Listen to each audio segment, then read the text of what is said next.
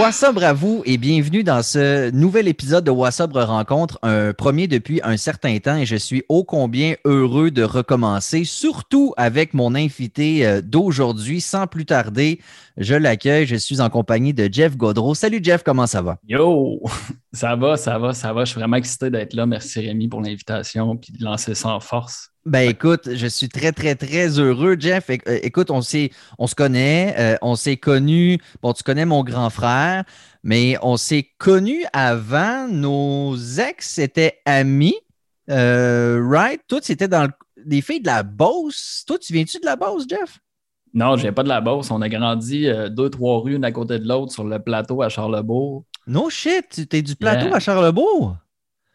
Ah ouais, ah ouais. Puis là, il demandait si tu t'es ramassé en, en, Beauce, je me trompe pas. Tu as eu une maison dans ce coin-là? Non, j'ai sorti avec une fille de là-bas. J'étais souvent là-bas les fins de semaine. Ouais, mais, ouais, ouais, OK, OK, OK. Je pensais que tu avais. Euh, puis ça n'aurait pas été grave. Là, j'ai beaucoup d'amour pour les gens de la Beauce. Là, non, mais à un moment donné, ça, en ondes, j'avais fait un petit clin d'œil ou une petite blague sur des gens de la Beauce. Puis je m'étais fait ramasser. Je suis comme non, j'aime la Beauce. OK? j'ai rien contre les gens de la Beauce. On commencera pas comme ça. Euh, écoute, Jeff, merci beaucoup de, prendre le temps de, participer. Tu as euh, un parcours extraordinaire. J'ai hâte qu'on puisse parler de tes diverses expériences. Euh, pour reprendre un, gag qu'on entend dans le film québécois Le sens de l'humour, la fille qui dit toujours Je suis allé bien loin dans l'émotion.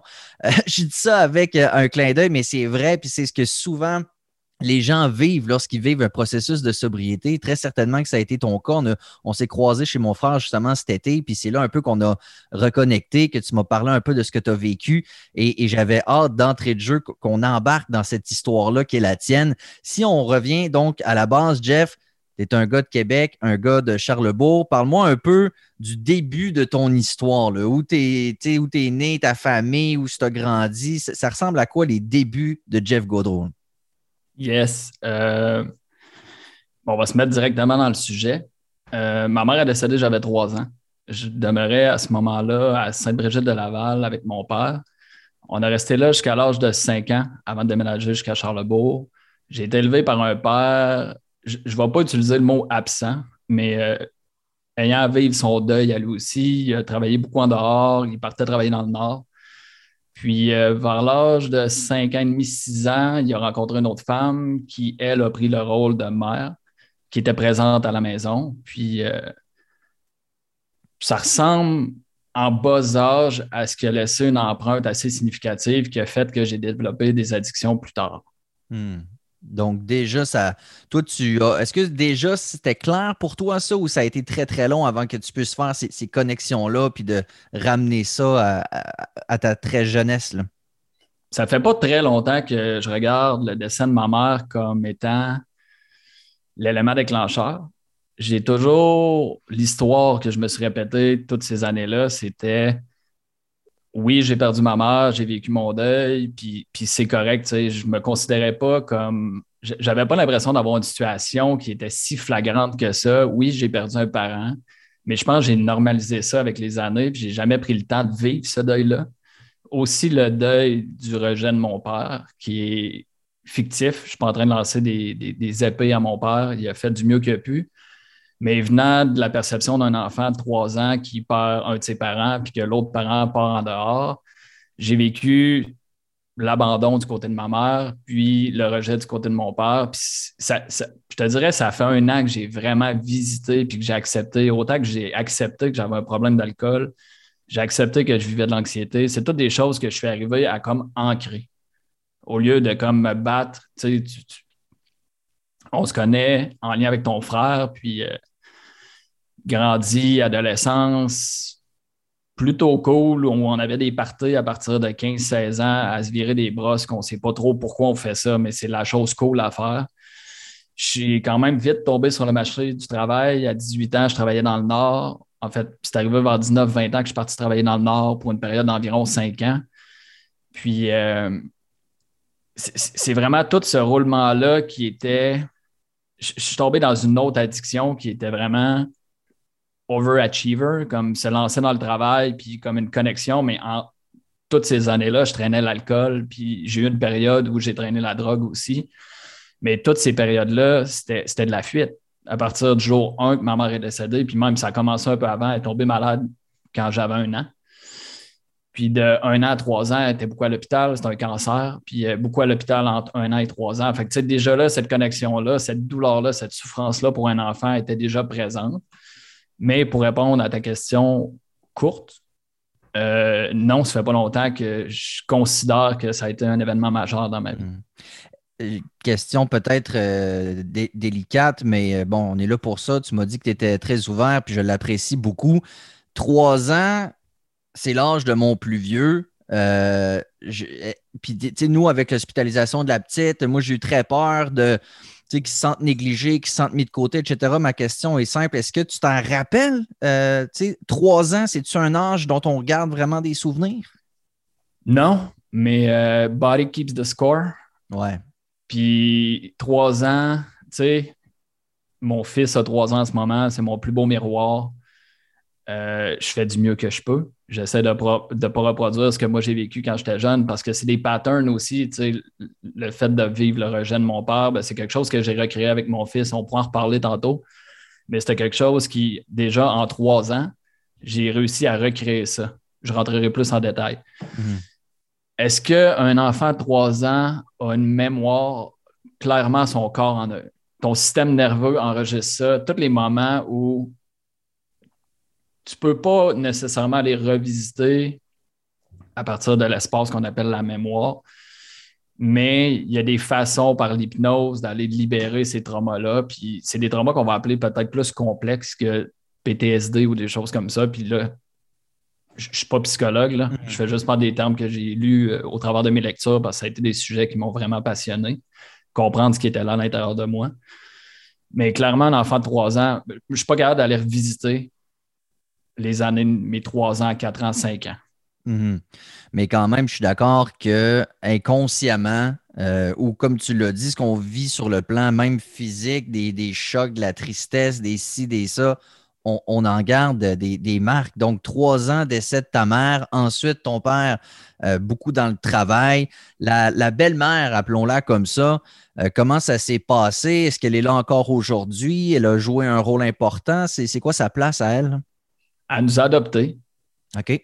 tu dis euh, on parce que tu as des frères et sœurs, excuse? Je, ne sors plus vieille. OK. Deux ans plus vieille qui euh, vit à Trois-Rivières aujourd'hui avec quatre enfants.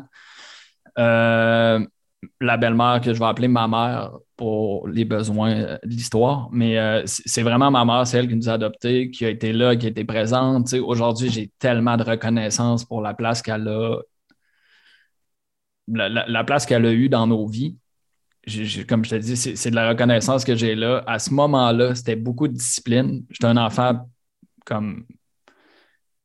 je dérangeais beaucoup. J'étais émotionnellement absent. Fait j'étais vraiment dérangeant. J'avais besoin d'un suivi plus rapproché. Puis c'est cette personne-là qui était là, puis qui a fait plus la discipline. Mon père revenait les fins de semaine plus avec des cadeaux, content de voir ses enfants. Puis l'enfant de 3 ans ne comprend pas cette dynamique-là encore. Fait c'est sûr que moi, de voir mon père le vendredi, je suis comme chaude d'un bras, puis, puis, puis, avec raison. Mais ma conscience n'était pas là à ce moment-là. Puis cette personne-là a une place extraordinaire dans nos vies. Puis oui, on est encore en relation aujourd'hui. Puis c'est ah, encore ma mère. C'est extraordinaire. Donc, je comprends qu'elle est arrivée pour jouer un rôle qui était peut-être un peu manquant à, un certain niveau, c'est une très bonne chose. Je suis super content que, tu, que, vous soyez encore proche aujourd'hui, que la reconnaissance soit là, mais tu en as glissé un mot. Je comprends que la jeunesse, et est-ce que ça s'est poursuivi jusqu'à l'adolescence, mais tu n'as pas été le petit enfant euh, sage, tranquille dans un coin. ça a été un peu, de la, un peu turbulent, mettons. Ouais, turbulent, merci. C'est un mot que je cherchais tantôt. Ouais. mais euh, j'étais émotionnellement non disponible à recevoir des enseignements. OK. Comme étant blessé, mon corps, système nerveux et tout était. Puis, puis là, tu sais, je, te partage tout ça, puis je, vois des psys depuis que j'ai l'âge de 4 ans, puis tu sais, encore aujourd'hui, je vois une psy, puis pour, pour moi, c'est. Tu peux pas sortir de l'addiction sans avoir un coup de main à l'extérieur. Je dis sortir de l'addiction, mais peu importe le terme, mais tu sais, j'ai vu beaucoup de psy qui m'ont aidé à prendre conscience de toutes ces choses-là. Mais quand je te dis, j'étais émotionnellement, émotionnellement en mode guérison. Ça faisait qu'à l'école, ben, j'étais pas capable de suivre. Puis oui, TDAH, puis toutes les étiquettes que tu peux rajouter à un enfant. 5, 6, 7, 8 ans jusqu'à l'adolescence, jusqu'à temps que je lâche le secondaire, que je m'en aille au cégep, que je coule assez de cours pour m'en aller, partir dans l'Ouest. Puis qu'après ça, mon père fasse un peu, reviens ici. Hmm. On va faire un cours en dynamitage, forage dynamitage, puis on va t'envoyer travailler dans le Nord. Au moins, je faisais de quoi de ma vie. Ouais, c'est ça. Dynamitage, c'est vrai, ça me revient. Quand même tout un métier, ça, on pourra en revenir, là, mais euh, euh, donc la jeunesse turbulent, euh, pas facile. Et là, la consommation, elle arrive à quel âge dans cette histoire-là? Les parties de jeunesse, je te dirais quatre jours l'été où ça a commencé à se ramasser chez mon père avec ton frère à comme 15, 16 ans, 17 ans, je ne sais pas exactement, mais tu sais tu sais, je, pense que honnêtement, je suis capable de mettre une date où j'ai eu une première brosse, puis c'était à l'an 2000. Ah ouais, ah, ouais, Le, 31 au soir de l'an 2000, j'ai été malade dans l'auto de mon père. Puis euh, c'était un party chez des amis de mon père. J'étais dans le sous-sol, je me rappelle, tequila. Puis tu sais, tu n'as aucune conscience de ce que l'alcool peut faire à cet âge-là. Hmm. Je me rappelle m'être enfilé sept shooters de tequila puis des tornades dans le temps, genre de belles limonades. J'étais vraiment dans le Mexique, là, je m'en allais au chaud. Mais, euh, tu sais, coma éthylique, là, genre, malade. Je me rappelle, mon père me déshabillé sur le perron, puis il m'a envoyé dans une douche frette. C'était comme. Je suis capable de mettre cette date-là comme étant la première brosse à vie. Et là, tout est né en quelle année sans être indiscret? 86. Fait que ça te fait pas vieux, là. Ça fait, mettons, 14 ans. Là. Ouais. Ben écoute, fait que là, ça, ça a été une comme bien des gens, la première brosse, c'est jamais glorieux, OK? Parce qu'effectivement, euh, on arrive là-dedans comme euh, la misère sur le pauvre monde. On est tout content de pouvoir enfin avoir ce qu'on a l'impression être du plaisir. Et, et je ne sais pas si c'est pareil pour toi, mais moi, j'ai souvent regardé l'alcool chez les plus vieux comme étant quelque chose de cool, de glamour, quelque chose. Moi aussi, j'avais hâte, pour reprendre un peu les termes de Christina Moschini, euh, j'avais hâte de parler fort, puis de rire, puis tu sais, de... est-ce que toi, c'est quelque chose aussi dans ta vision quand tu étais plus jeune que, tu voyais de l'alcool, tu avais hâte, tu trouvais que c'était cool, tu avais hâte d'être grand pour ça? Ben, c'est comme un peu le permis de conduire, tu sais, c'est quelque chose que tu dis, ben, en tout cas, je, dis ça dans ma vision à moi, c'est peut-être pas tout le monde qui voit le permis de conduire comme ça, mais tu sais, j'avais 13, 14 ans, j'étais comme petit garçon, première auto, tout ça, je comme, j'ai hâte à ce moment-là, ben, l'alcool a fait un peu, tu sais, j'ai grandi dans une maison où ça boit une bouteille de verre tous les soirs. Fait étant jeune, j'ai été accoutumé à ça. Puis oui, l'envie est venu avec le temps de faire comme j'ai envie de faire partie de la gang. Mhm. Puis est-ce que c'est quelque chose à laquelle on t'a initié assez tôt?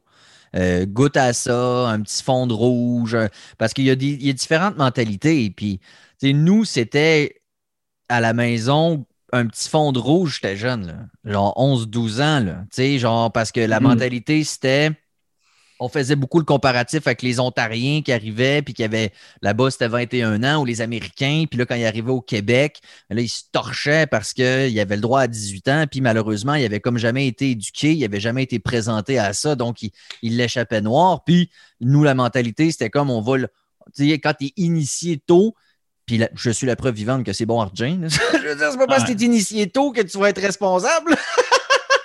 Est-ce que ça ressemble à ça, toi aussi, Jeff? Oui, c'est la même chose. Puis, je le vois aujourd'hui avec mon fils de trois ans. je, me suis chicané avec un couple d'amis cet été parce que une façon d'attirer mon fils, genre, viens mettre un doigt dans le verre de vin. Je suis comme, hey, j'ai oh je, suis alcoolique. Je pense pas que c'est quelque chose qui part. Puis, je suis alcoolique. J'ai fini par mettre des mots là-dessus. Puis, dans cette discussion-là, ça a été ça. J'ai dit, tu sais, il y a plein de façons d'avoir une relation avec un enfant. Puis là, on ne rentrera pas dans pourquoi ça a été fait, mais j'étais comme, moi, je tolère pas ça. Ah ouais, trois ans, j'ai eu un problème. J'ai eu un problème avec l'alcool. En fait, j'ai un problème avec l'alcool. Je ne suis pas mm. capable de revenir puis juste prendre un verre. Pour moi, c'est terminé. Mm. Hmm. Ben, c'est drôle, hein, parce que moi, j'ai relu récemment une boîte dans une boîte de souvenirs, euh, mon cahier de bébé, puis c'est marqué dedans ma mère. Puis j'ai dit ça avec un clin d'œil en disant que c'était de sa faute, mais à mon baptême, il trempait la suce dans le champagne. J'étais comme no shit, esti, j'avais genre quelques semaines, tu m'as mis une suce dans le champagne, que c'est ça? Mais en même temps, peut-être que c'est moins pire aujourd'hui, mais c'était tellement banalisé. Puis tu sais, quand t'en pas si longtemps, j'étais un, brunch bénéfice de la radio, puis il y avait une personne âgée, puis j'avais mon petit Léo à l'époque qui avait pas un an, puis il pleurait, puis le monsieur, très, très sincère, là, me disait la suce dans le gin, let's go. puis ça se faisait, ça, là. Puis ça fait pas, ça fait pas si longtemps que ça. C'est un peu aberrant. Tu sais, je veux dire, moi, quand tu me dis j'ai commencé à ma première brosse à 14 ans, je trouve ça tôt, mais on dirait qu'avant, c'était même avant ça. Là, je ne sais pas si c'est quelque chose que tu as remarqué aussi. Oui, ça faisait. Je ne sais pas si j'aime ça dire, ça faisait partie de la culture où c'était comme désensibilisé, je sais pas, mais, mais en même temps, je ne mettrai pas. Il n'y a pas de faute à mettre, mais je vais prendre la pleine responsabilité de ce que j'ai, les addictions que j'ai, puis les façons de m'étourdir, je vais prendre la pleine responsabilité de ça. Mm-hmm. Comme je, comme je tolérerai pas ça pour mon fils, mais c'est pas à cause de ça que je suis devenu alcoolique. Mm. C'est clair. Puis, puis en même temps, je prends la balle au, bon quand tu me parles de, ton fils. Euh, j'ai, moi aussi, comme personne qui a arrêté, tu sais, c'est pas mieux d'être initié trop tôt. Est-ce que c'est bon? Est-ce que tu as peur des fois d'être trop anti ou trop prudent puis de faire en sorte que lui, m'amener il y, a deux choses. Soit que tu recrées un pattern, soit que tu fais l'inverse. Fait que dans ce cas-ci, est-ce que c'est quelque chose à laquelle tu penses en se disant je veux pas être trop anti-tout pour pas qu'il se rébelle contre moi, puis qu'il se mette justement à consommer? Puis j'aime ta question. Je suis pas anti-alcool. Il y a des gens pour qui ça va bien, puis de prendre un verre, un décompresseur. Hmm. Je, pense que déjà de le prendre comme décompresseur, il y a, peut-être quelque chose là, mais. Ouais. Euh, je regrette pas mon parcours. Je regrette pas d'avoir été alcoolique. Puis, tu sais, comme aujourd'hui, j'ai une conscience qui vient de ces expériences-là. Pas les avoir vécues, je serais pas là aujourd'hui, on n'aurait pas cette discussion-là aujourd'hui. Comment je veux garder l'espace avec mon fils? Je veux juste amener de la conscience. Je veux le faire avec lui d'une façon où, tu sais, je pense que ça m'a été amené d'une façon où l'alcool, c'est mal, mais en même temps, tout le monde, comme c'est un comportement qui était acceptable, mais comme je sais pas, je sais pas comment l'expliquer, mais euh, il y avait quand même quelque chose de noir autour de l'alcool quand j'étais petit. C'est comme c'était pas pleine liberté quand tu allais prendre un verre, des choses comme ça. Hmm. Je sais pas si ça fait du sens ce que je dis. Ben, c'est un peu incohérent, puis, puis tu sais, des fois, on vit des mauvaises expériences par rapport à l'alcool, que ce soit dans notre famille, avec nos parents, de l'entourage, puis mais, mais, ça recommence pareil. C'est qu'effectivement, moi aussi, j'ai vu, j'ai vécu des mauvaises expériences en lien avec l'alcool dans ma famille, mais ça ne veut pas dire que le lendemain au soir, il n'y avait pas encore une bouteille de vin.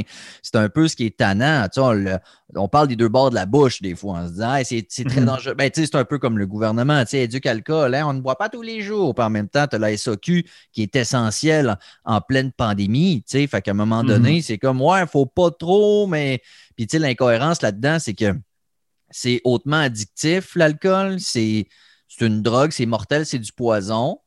Mais en même temps, l'État fait un bread incroyable avec l'alcool. Fait que, tu sais, c'est ça qui est un peu tannant là-dedans, c'est l'incohérence. Puis, tu sais, par rapport à ton fils, je présume, il n'y a, pas de bonne réponse, tu sais, dans le sens où mhm. tu ne pourras pas l'empêcher, tu ne veux pas l'encourager non plus. Puis, tu sais, à un moment donné, peu importe tes, intentions, il y a lui aussi là-dedans qui va réagir à sa manière puis avoir ses affaires à lui. Là. Il va falloir qu'il vive ses expériences à quelque part aussi là-dedans. Ah, exact. Puis c'est là où je parle de tenir un espace de conscience, d'être mhm. présent. Puis, euh, tu sais, je dis ça, puis mon père a fait du mieux qu'il a pu. Là.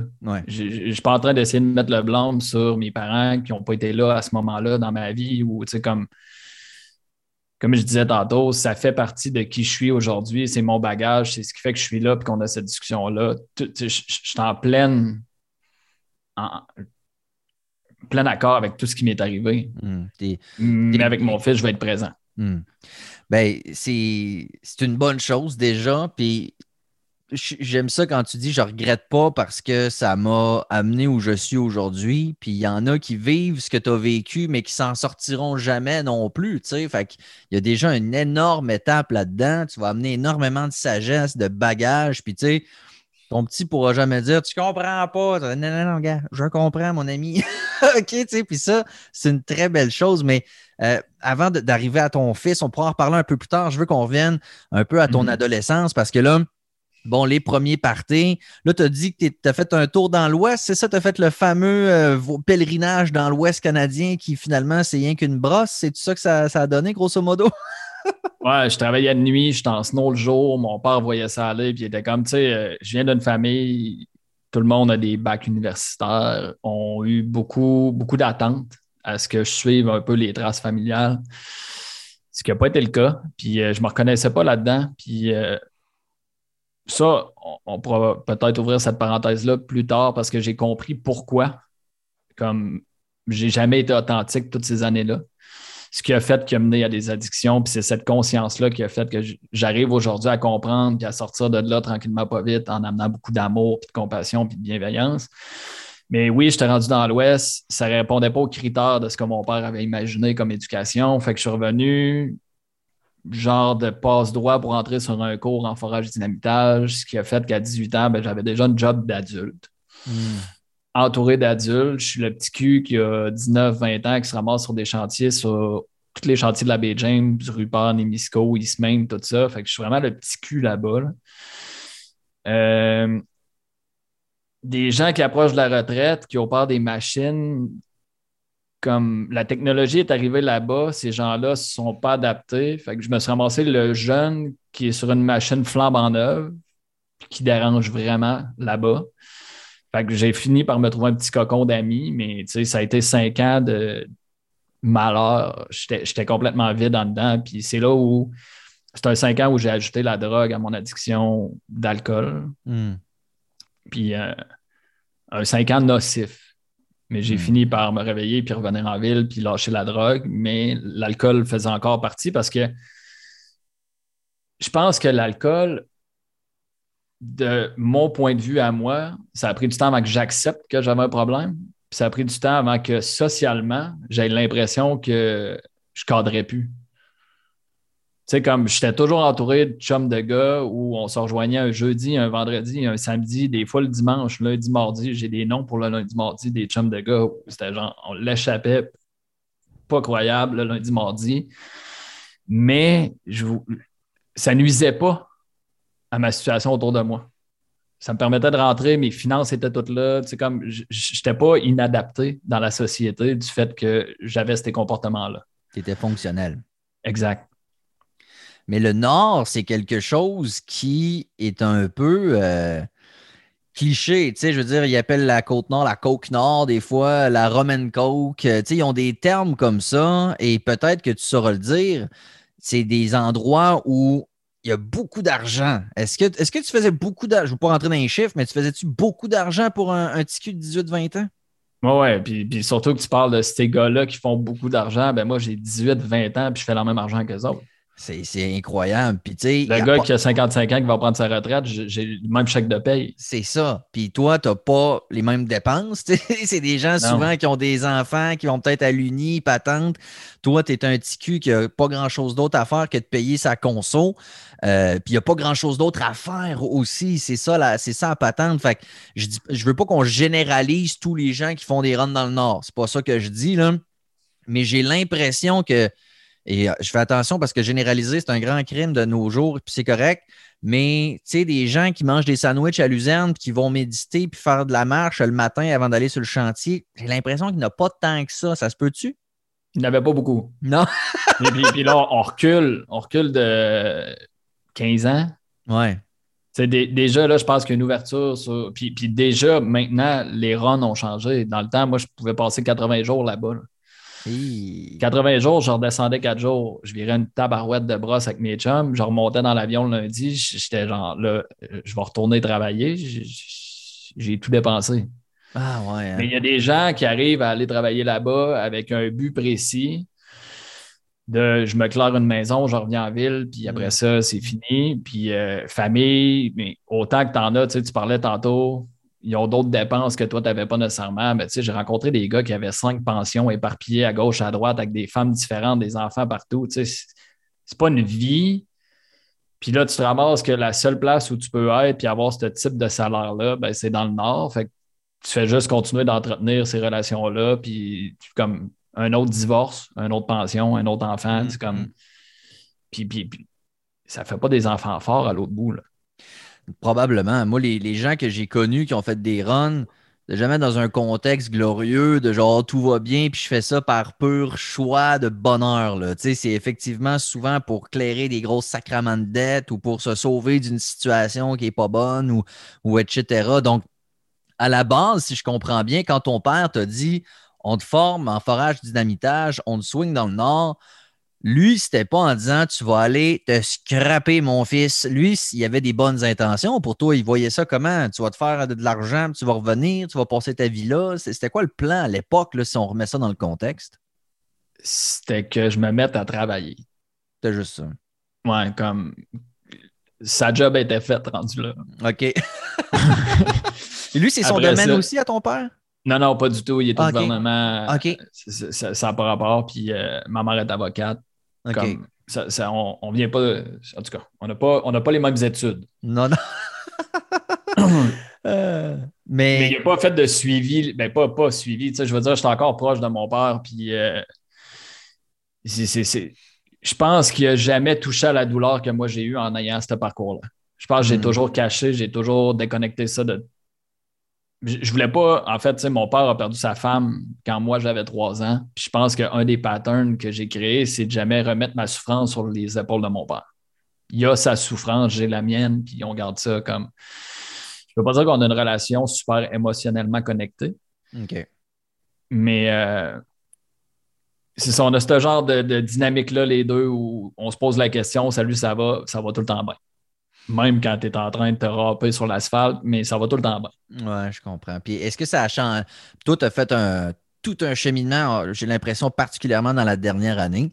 Euh, ça a-tu changé depuis? Est-ce que parce que ça, je le comprends, euh, la, la, relation comme ça va, tu sais, puis en surface, mais quand il y en a un des deux, dans ce cas-ci, toi, qui va peut-être un peu plus loin puis en profondeur. Est-ce que tu as adapté ton approche? Est-ce que tu as, essayé d'ouvrir un discours peut-être différent? Et si oui, est-ce que la réception a été différente ou est-ce que la relation est restée la même? Notre relation a évolué. Puis euh, je ne veux pas prendre tout le mérite de tout ça.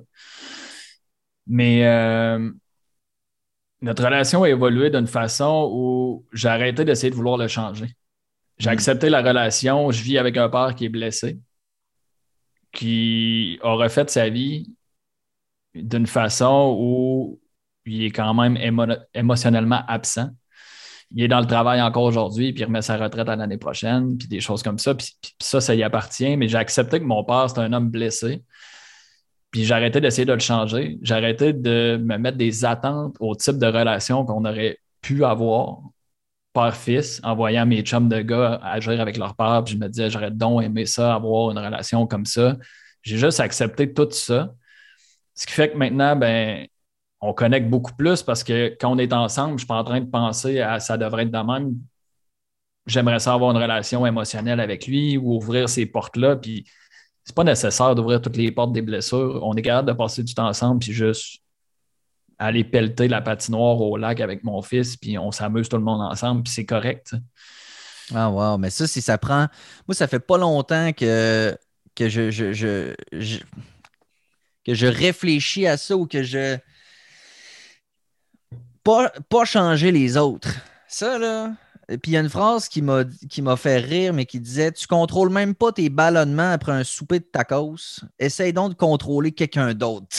puis ça, ça m'a hmm. fait rire parce que c'est vrai. Euh, putain, on contrôle absolument rien. Puis c'est épuisant. C'est épuisant de se dire il faudrait. Puis tu sais, des fois, c'est à petite échelle. Euh, tu sais, ta blonde ou quelqu'un dans ton entourage, Chris, il devrait penser comme ça, il devrait réagir comme ça. Pourquoi ça le touche pas? Pour... Puis c'est épuisant, c'est épuisant, c'est épuisant parce que tu passes tout ton jus à, à, être pas satisfait dans le fond, à place mhm. d'apprécier la situation. Ça, ça tire du jus terrible. Fait que toi, tu as, réussi à switcher ça un peu. J'ai réussi à switcher ça en le switchant à l'intérieur de moi. Puis là, tu sais, tu me parles souvent, on veut envers les autres. Bien, la petite voix que tu avais, moi, c'est la voix que j'avais dans ma tête envers moi-même. D'essayer de me changer puis d'être jamais satisfait de ce que je faisais. Puis, tu sais, je me parlais comme je m'étais cogné un orteil sur le coin d'une table, mais en tout temps, dans ma mm. tête. Puis quand j'ai pris conscience de cette petite voix-là dans ma tête, j'ai fait là, t'as peu, là.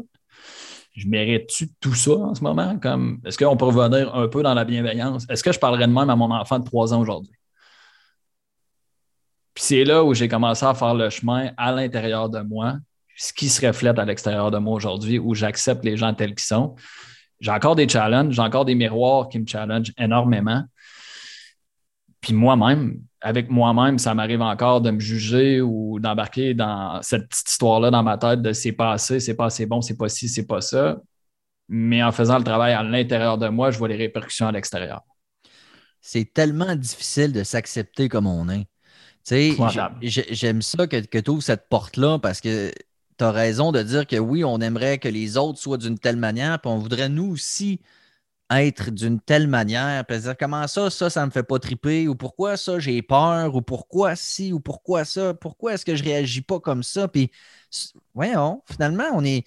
Puis j'aime quand tu dis est-ce que je parlerais comme ça à mon fils de 3 ans, parce que la phrase que j'aime beaucoup, c'est traite-toi comme tu traiterais ton meilleur chum.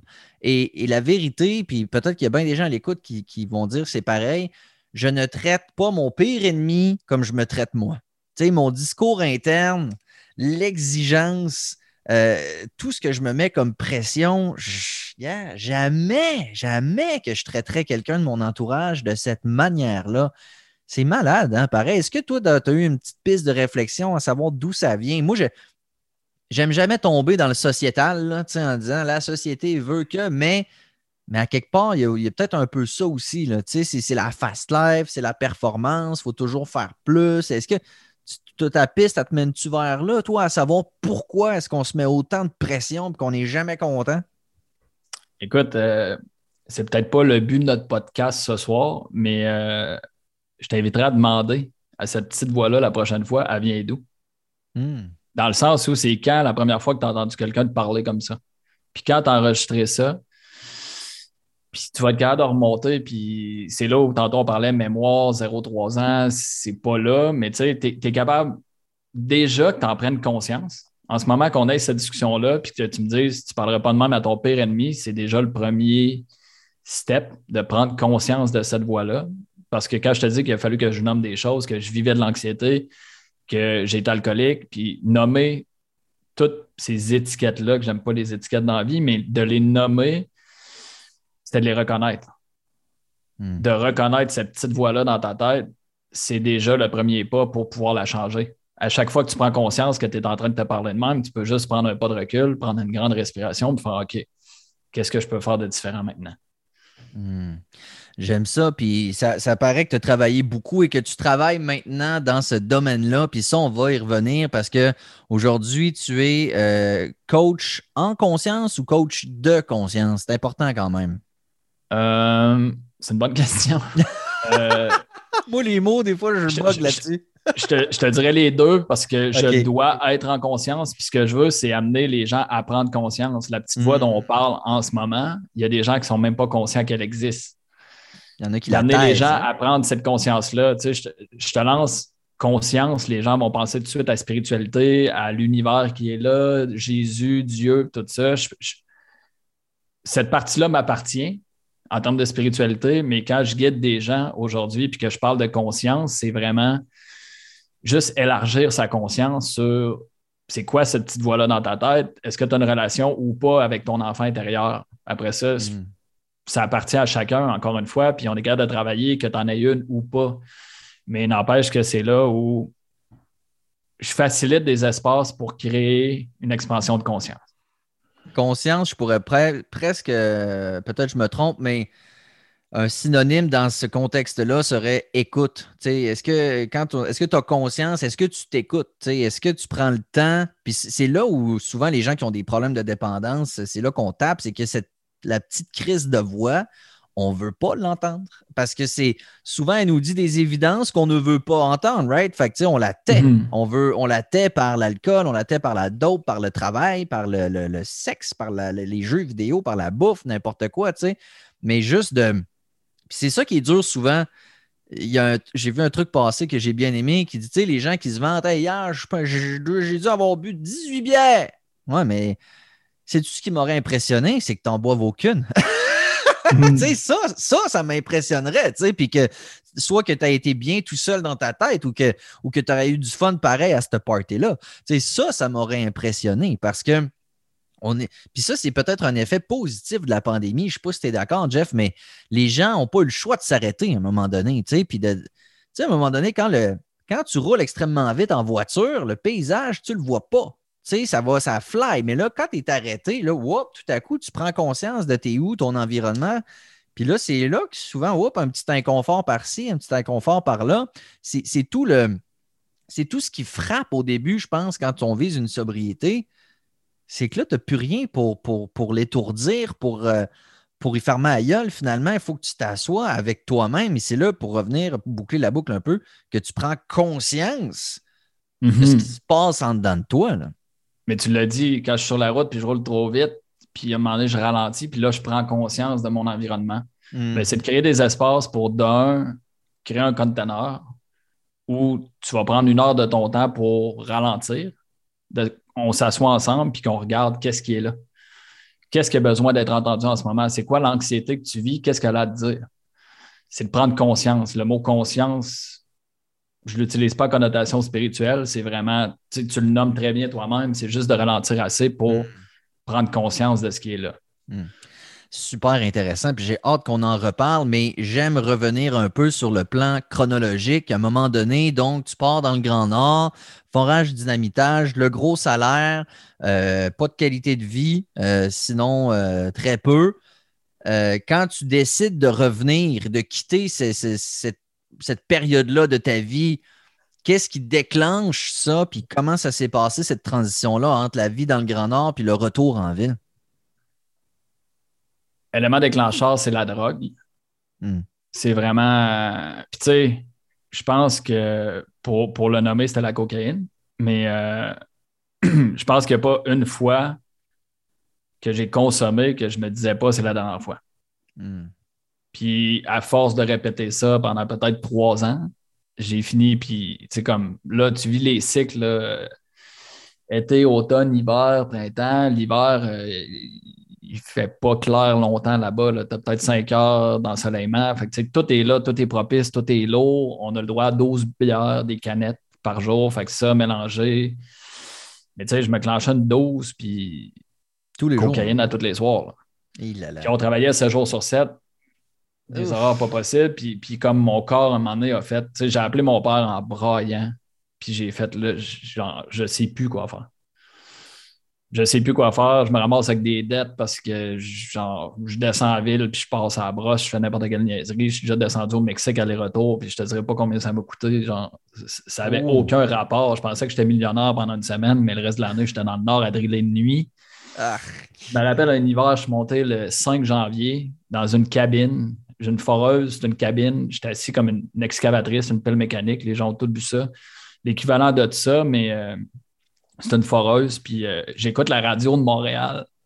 Passé minuit, là, ça tombe comme toutes les chansons francophones. Puis j'étais là, mais qu'est-ce que j'ai fait pour me ramasser ici? Genre, je, ne peux pas être plus bas que ça. Je regarde mon compte en banque, je suis dans cette situation-là de nuit dans le nord, fait moins 50. Je suis comme, sérieux, il doit y avoir d'autres choses. Ça ne doit pas être pour ça que je suis venu ici sur Terre pour vivre cette expérience-là. Il, doit y avoir une possibilité de vivre autre chose. Puis c'est là où j'ai appelé mon père en braillant. J'étais comme là, je ne sais plus quoi faire. Il faut, que je trouve de quoi. Puis la première idée a été clairer mes dettes puis de revenir en ville. À ce moment-là, j'avais l'idée de retourner à l'université. J'ai fait des cours en admin pendant deux sessions. C'était pas pour moi du tout j'avais en tête de partir de mon entreprise pour améliorer mon sort. Fait les cours d'admin faisaient du sens pour moi, puis en même temps, ça me donnait un genre de break où je pouvais être à l'école, que je pouvais plus consommer. Oui, je buvais encore de l'alcool avec des chums, parties d'université, des choses de même, mais Au moins, j'avais coupé la drogue du jour au lendemain, pas de désintox, pas rien, en juste revenant en ville. Être entouré de mes chums de gars, mes chums d'enfance, avoir un réseau, un soutien, brotherhood. Puis c'est ce qui a fait une grosse différence que je suis sorti de cette addiction-là, mais l'autre, j'étais inconscient. Ouais. C'est comme problème d'alcool inconscient. Puis là, tu. Vas-y, vas-y, vas-y. Tu, parlais de ton de l'université, des cours en, admin. Euh, tu disais que c'était pas pour toi. Euh, l'authenticité dans, tout ça, parce que j'ai l'impression que dans cette démarche-là, tu l'as fait un peu pour les autres. Tu parlais un peu de ta famille qui, qui ont des parcours un peu académiques plus hauts. Toi, tu n'étais pas trop là-dedans. Ton retour à l'Uni, oui, il y avait un certain sens dans ton plan, mais est-ce que c'était un peu pour, pour plaire aux autres, pour bien paraître? Je pense que à ce moment-là dans ma vie, j'essayais de le faire pour moi, mais je manquais de ressources. Dans le sens où là, je, comme je l'ai fait moi, ça n'a pas fonctionné. Là, je me disais, ben, je vais écouter le monde autour de moi. Puis ce que les gens autour de moi avaient véhiculé, c'est ça te prend un bac, sinon tu n'arriveras à rien dans la vie. C'était ce que j'avais en tête. Fait que je me suis dit, ben, admin fait du sens. Je comme côté business, c'était déjà un peu ce que je faisais dans le forage dynamitage je gérais déjà des contrats, des choses comme ça. Étant jeune, puis d'avoir performé rapidement, j'avais déjà eu des postes de contremaître et plus. Puis l'admin, c'est ce qui faisait du sens. Mais je suis content que tu poses la question en termes d'authenticité. Puis j'ai juste envie de faire une parenthèse qui répond aussi une des causes d'addiction. Mais euh, le premier, enfin en bas âge, le premier besoin que tu essaies de créer, c'est ton lien d'attachement avec tes deux parents si tu n'arrives pas à créer ce lien d'attachement-là d'une façon ou d'une autre, tu vas modifier ton authenticité pour aller combler ce besoin-là. Aller le chercher d'une façon où tu, peux devenir manipulateur. Il y, a plein de façons de modifier ton authenticité, mais c'est ce qui fait que tu déconnectes de qui tu es réellement. Ce qui fait que là, tu me parles parcours universitaire, j'étais encore, quand je te dis dépourvu, mais j'essayais de le faire pour moi, mais je ne me connaissais pas du tout tu sais, ce que je connais de mon parcours à l'école, les mathématiques, c'était relativement facile pour moi parce que ça s'appliquait rapidement, j'avais un résultat rapide. Avoir écouté dans des cours de français, ben, il faudrait que j'écoute toute l'année pour avoir des bonnes notes. C'est un autre défi. Fait admin, les chiffres faisaient du sens pour moi. Le côté entrepreneurial, business, je viens d'une famille quand même d'un côté où il y avait des entrepreneurs, puis les discussions que j'avais à Noël en étant dans le forage d'amitage, puis c'était mon grand-père, c'était toujours Mais pourquoi tu ne te décolles pas à ton compte? Pourquoi tu ne te décolles pas à ton compte? Fait que, tu sais, je me faisais un peu marteler de tout bord, de tout côté. Ayant pas d'authenticité, ben, j'étais un peu une éponge de tout ce qui est là. Fait que c'est ce qui fait que parcours universitaire, mais le vrai virage, c'est 30 ans. Quand je me réveille, j'ai une entreprise de forage dynamitage que j'ai créée de A à Z j'apprends que mon ex est enceinte. J'ai fait une grosse parenthèse pour aller plus loin, mais j'apprends que mon ex est enceinte. La mère de mon fils est enceinte. Puis euh, je fais comme j'ai une entreprise, je fais de l'argent, j'ai matériellement tout ce que je veux. Puis comme mais je suis encore aussi vide que le jour 1. Comme ce vide-là. Tantôt, tu parlais de la petite voix dans notre tête. Moi, il y avait la petite voix dans ma tête, mais il y avait aussi le vide à l'intérieur. C'est comme, à la limite d'entendre cette petite voix-là, ça me donne l'impression que je ne suis pas tout seul. Mais quand je pognais le vide, comme j'étais assis avec moi-même, puis, clairement, je ne le faisais pas, j'étais toujours en mode distraction, qui est une autre addiction pour moi. Mais c'était tout pour ne pas entendre ce vide-là, qui est être seul, loneliness. Être seul, c'était. Puis, puis c'est encore, ça fait encore partie de mes peurs dans la vie. Puis tu sais, je fais le chemin depuis 5 ans aujourd'hui, j'ai 35 ans, puis je le réalise en le disant, que ça fait 5 ans que je suis dans ce mood-là. C'est pas vrai, euh, c'était 31 ans qu'elle tombe enceinte. Fait que ça fait 4 ans que j'ai pris cette prise de conscience-là, puis que j'ai commencé à faire des choix comme vendre l'entreprise, vendre la maison, partir en voyage, toute la famille pendant un an, qui est encore de la distraction. Mais du moins, c'est plus l'entreprise. Je fais plus ce que j'aime pas je m'en vais vers quelque chose qui est en mode distraction. Je suis quatre mois au Costa Rica, puis je pense au vélo que je vais acheter en Espagne. Je suis rendu en Espagne, je pense au voilier que je vais acheter rendu à Québec. Je suis revenu à Québec, j'ai acheté un voilier. j'étais toujours dans de la fuite de projeter par en avant. Je n'étais jamais présent. Hmm. C'est tellement intéressant parce que le mode distraction, ça peut être aussi à petite échelle, dans le sens où les gens qui sont tout le temps sur leur putain de cellulaire, à regarder des stories Instagram, les yeux dans le vide, euh, à scroller la page Facebook, etc. C'est incroyable à quel point on n'est pas capable d'être assis tout seul dans notre tête. Puis, puis ça prend toutes sortes de formes. Puis avant d'en avoir cette conscience-là, euh, et, d'être capable de s'asseoir comme ça, je ne sais pas ce que ça prend, mais toi, quand tu dis à 31 ans, le, déclencheur, ça a-tu été la, nouvelle que, que, la mère de ton enfant était justement enceinte? Ça a-tu été ça, le, déclic? Je, te dirais que j'ai pogné un bon deux minutes ce matin-là où je m'en allais en scooter sur l'île de Cozumel au Mexique, chercher des tests de grossesse en espagnol. J'étais là, genre, je vais être papa j'ai une business, genre, j'ai tout financièrement pour accueillir ça, mais je sais fucking pas je suis qui dans la vie. Puis là, j'ai envie de dire à mon enfant qui va vieillir, genre, fais ce que tu veux dans la vie, fais ce que tu aimes. J'ai envie de, comme, je sais que j'ai cette conscience-là que je veux offrir. je pense que tous les parents ont cette conscience-là de, de, vouloir offrir le meilleur à leurs enfants en fonction de ce qu'ils connaissent. Mais quand je dis en fonction de ce qu'ils connaissent, moi, le plus gros défi que j'ai à ce moment-là, c'est que je ne me connais pas moi-même. J'ai toujours fait ce que les gens attendaient de moi.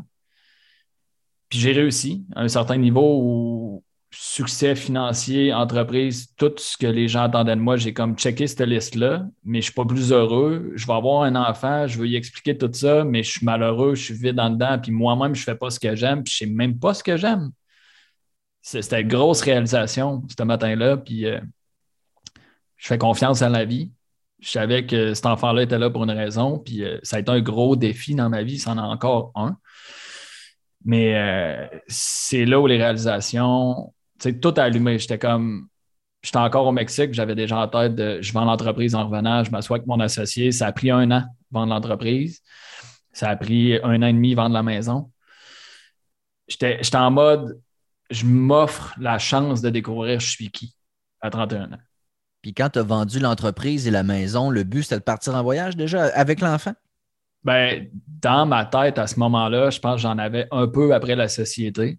De dire, c'est la société qui m'a formé, moulé de cette façon-là, qui fait que je suis là. Puis, tu sais, je pense que dans un deuil, tu as toujours une partie de colère.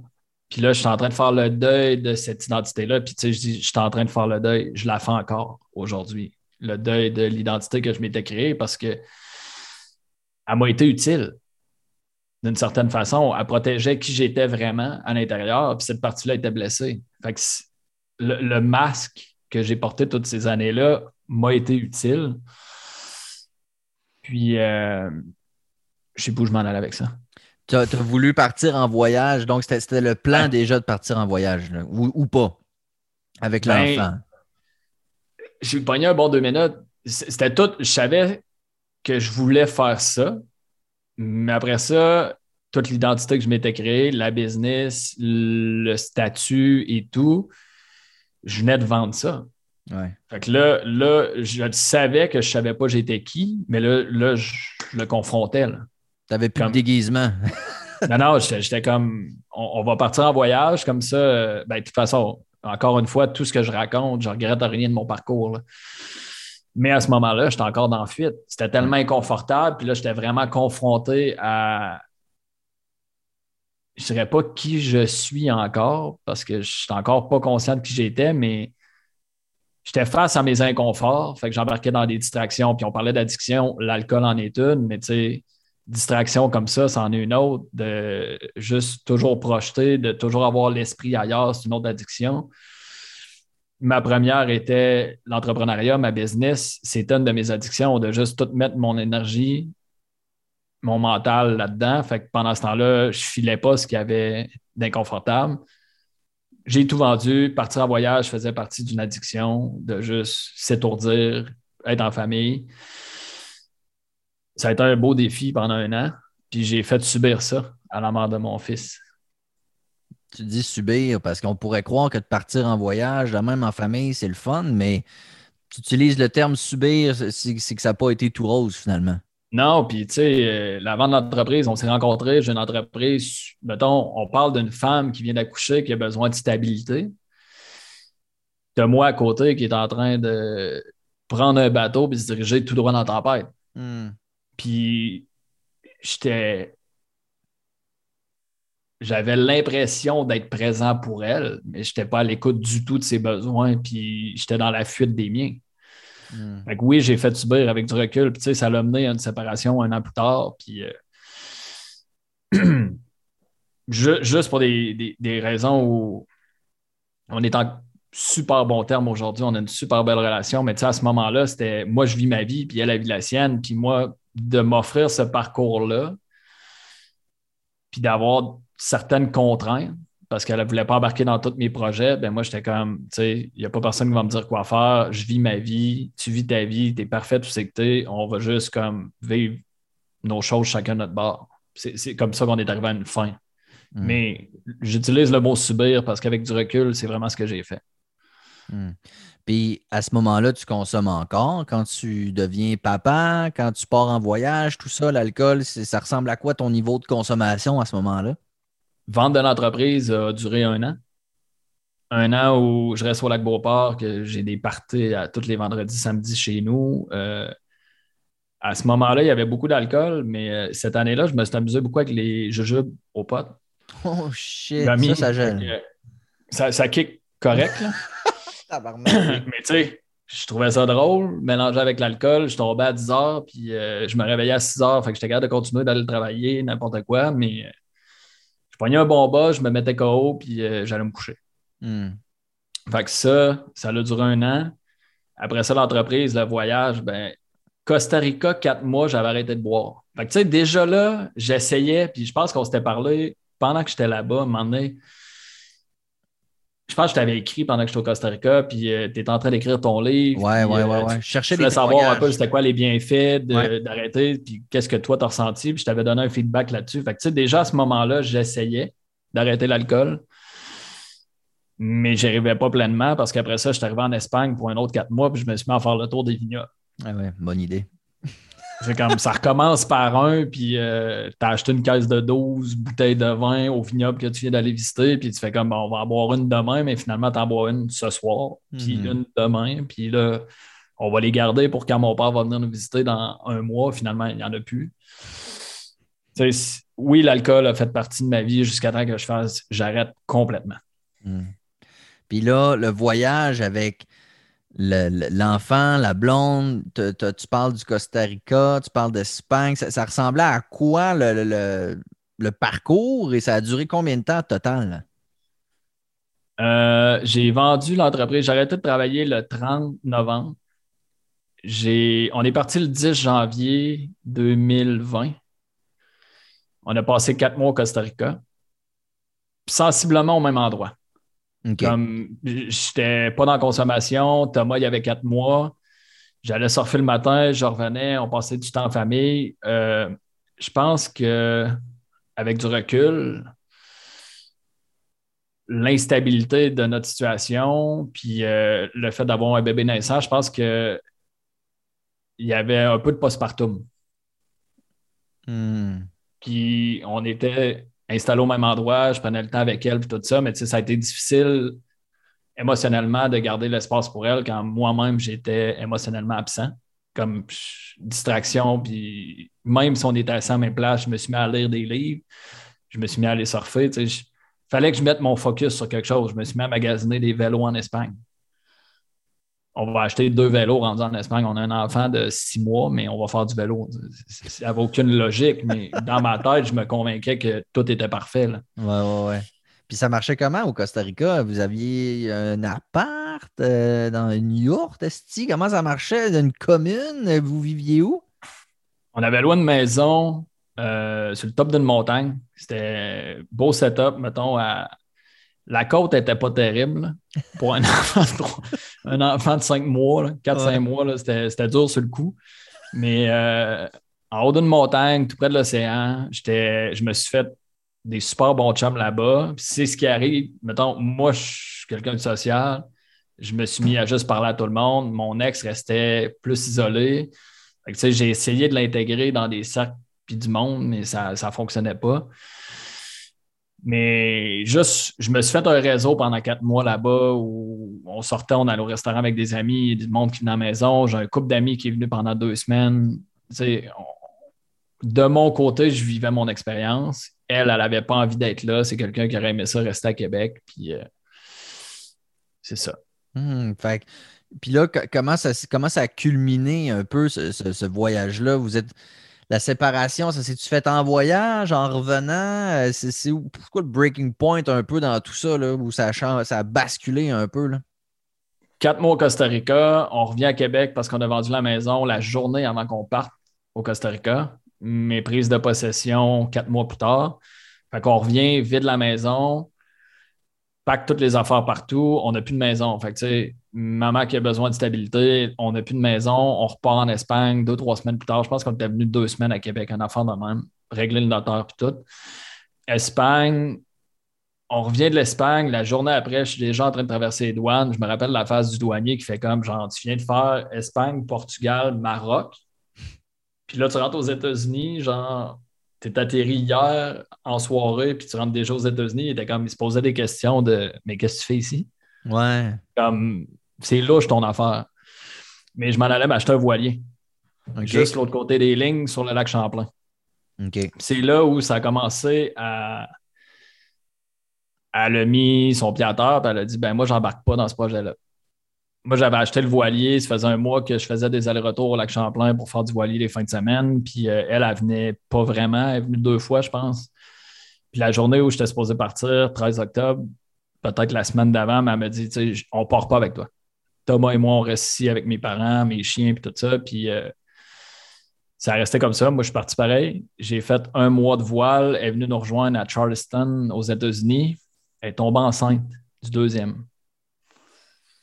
Ah, puis euh, un autre mois au Bahamas, je reviens pour les vacances de Noël. Juste après Noël, on va faire des tests, une échographie. Puis on se fait dire que le bébé a arrêté sa conception. Juste non viable. exact. Fait que avortement au travers de ça. Puis euh, tu sais, je revenais, là. Moi, je, venais de mettre le bateau à vendre. Je revenais au Québec. On venait de signer une maison à Neuville. Puis moi, je rembarquais dans la roue de comme rachète une maison, on va se remettre à travailler l'annonce du bébé, ça a comme.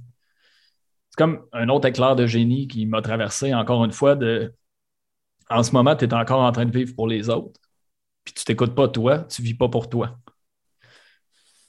Fait comme une semaine après ça, on s'est assis les deux où on a une discussion honnête et courageuse.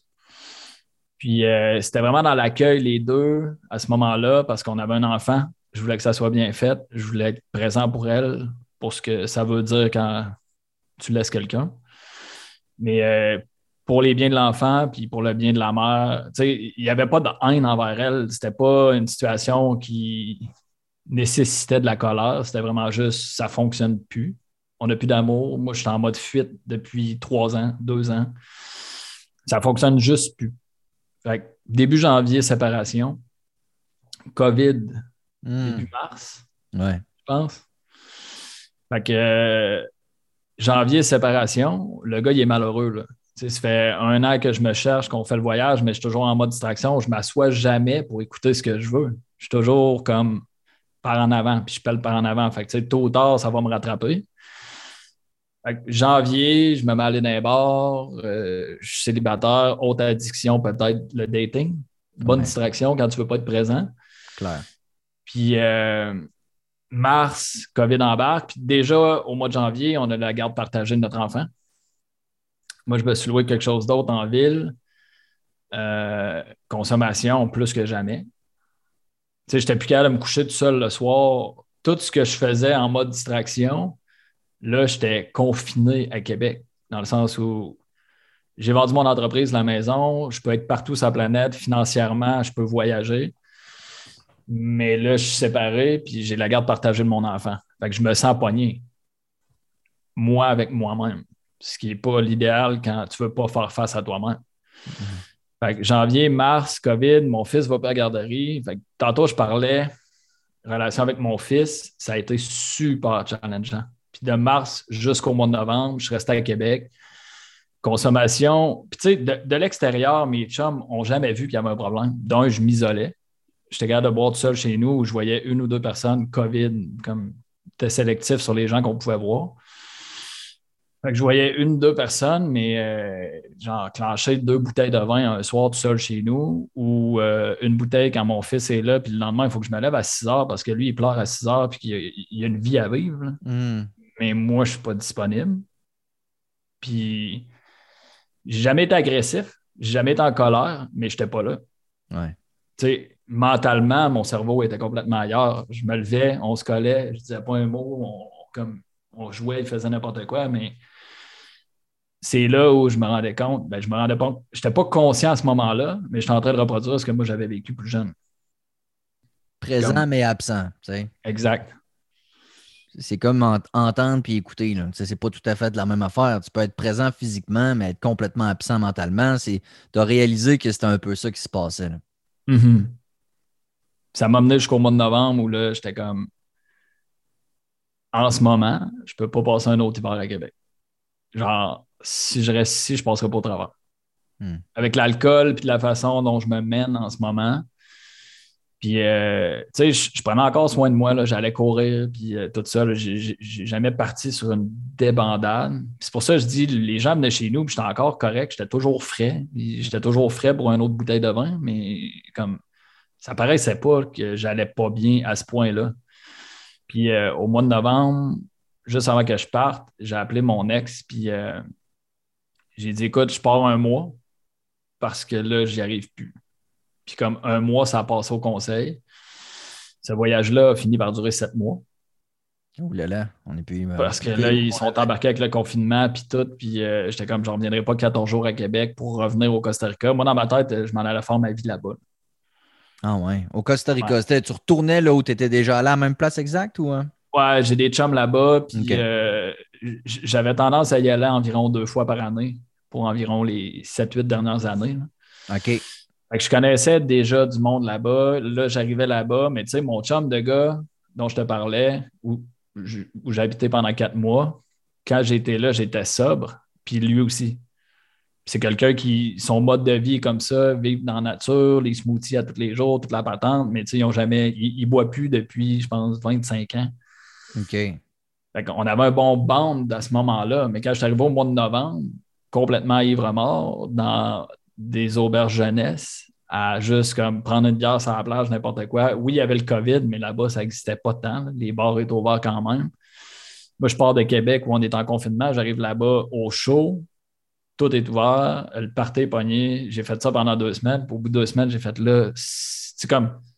Je déménage au Costa Rica pour essayer d'améliorer mon sort, puis en deux semaines, j'ai pas eu beaucoup de progrès. ouais, c'est faux départ. Faux, faux départ. Mais, mais c'est ça qui est beau avec la vie. Tu peux finir par en prendre conscience, puis d'ajuster aux besoins. Hmm. J'ai eu besoin d'ajuster souvent.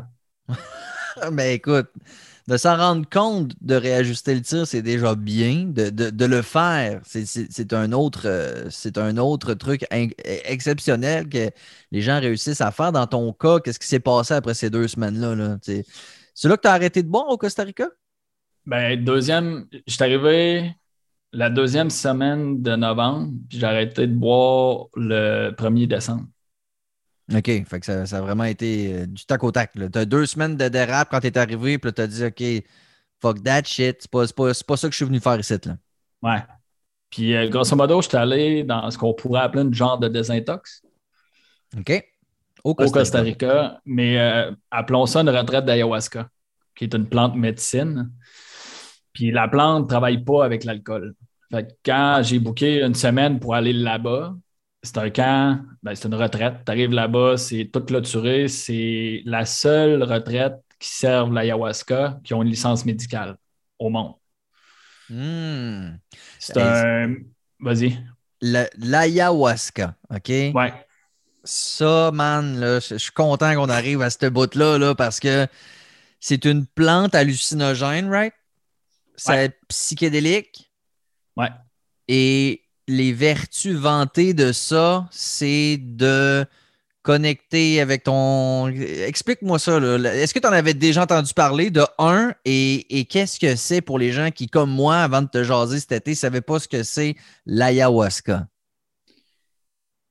Quand je suis allé avec la famille, je suis arrivé le 10 janvier, le 31 janvier, c'était ma fête. 31 janvier, mon chum de gars où je louais, il vient me chercher puis il me dit J'ai ton cadeau de fête, on s'en va faire une cérémonie. Moi, j'étais déjà flyé un peu dans ces affaires-là, comme yoga à Québec, euh, méditation. J'étais vraiment intéressé. Pas capable de m'asseoir puis méditer, mais genre, je me suis dit Il y a peut-être une piste là.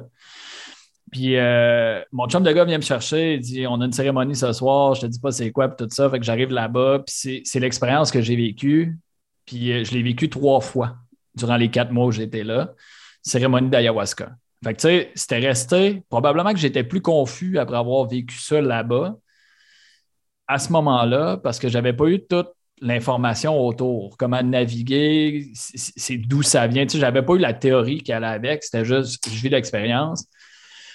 Puis, euh, juste pour imaginer un peu l'expérience que je vis, c'est un peu comme un mélange de champignons magiques puis LSD, comme en termes de psychédélique, puis euh, champignons magiques où tu peux peut-être amplifier l'angoisse que tu vis. Il y a des gens qui vont dire qu'ils ont peut-être battrippé avec ça. Ben, l'ayahuasca va faire un peu la même chose. Puis encore là, il y a beaucoup d'études qui se font présentement aux États-Unis où les gens travaillent avec les champignons. Comme psychiatre, psychologue aux États-Unis en ce moment, c'est vraiment. Ils, font des études avec ça présentement, mais il semblerait que. Puis je vais enlever le mot semblerait pour l'avoir vécu moi, mais euh, ça peut vraiment aider les gens qui ont des, des post-traumatiques même la dépression, tout ça, euh, les champions en microdose, euh, il y, en a beaucoup qui parlent de ça. Mm-hmm. on a cette discussion-là. Tu es, conscient que c'est sur la scène mondiale en ce moment. Ayahuasca peut se comparer un peu à ça, fait x10. Hmm. C'est comme. Puis, le champignon peut être utilisé comme une drogue. Tu peux le prendre pour t'évader puis vivre d'autres choses. L'ayahuasca peut être utilisé difficilement comme une drogue parce que tu ne vas pas voler haut. Là. Tu get high, ça ne t'amènera pas là. Mais tu peux l'utiliser comme une médecine dans le sens où tu travailles avec, puis ça va faire un travail intérieur. Tu vas être confronté un peu à toi. Ça va amplifier ce que tu vis dans la vie de tous les jours. Si tu vis de l'anxiété, moi, c'est là que j'ai été capable de nommer que j'avais un problème d'alcool, j'avais un problème d'anxiété j'ai vu les comportements, puis on travaille avec trois intentions qui sont Show me who I become, montre-moi qui, qui je suis devenu. Puis après ça, c'est Merge me back with my soul at all costs. Fait qu'on parlait d'authenticité tantôt. C'est de revenir à ton authenticité, revenir à, ton âme, soul. Puis après ça, c'est Heal my heart. C'est quoi les blessures que j'ai, puis comment je fais pour guérir mon cœur? En lien avec les blessures que j'ai. Hmm. ça, ça c'est la ça se consomme comment de, de l'ayahuasca? C'est une puff, euh, tu manges, ça ressemble à quoi? C'est sur le plan technique, comment ça marche? Shooter. Ah ouais, c'est du liquide. C'est liquide, c'est euh, brewed euh, une vigne mélangée avec des feuilles, c'est cuit, bouilli.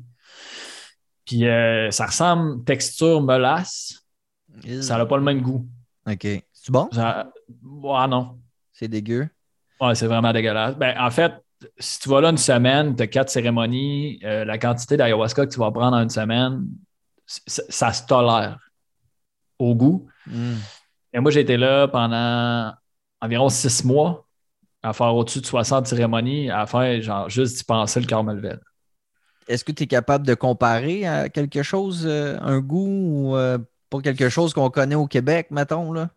Ouais, c'est parce que. C'est-tu herbacé? C'est-tu.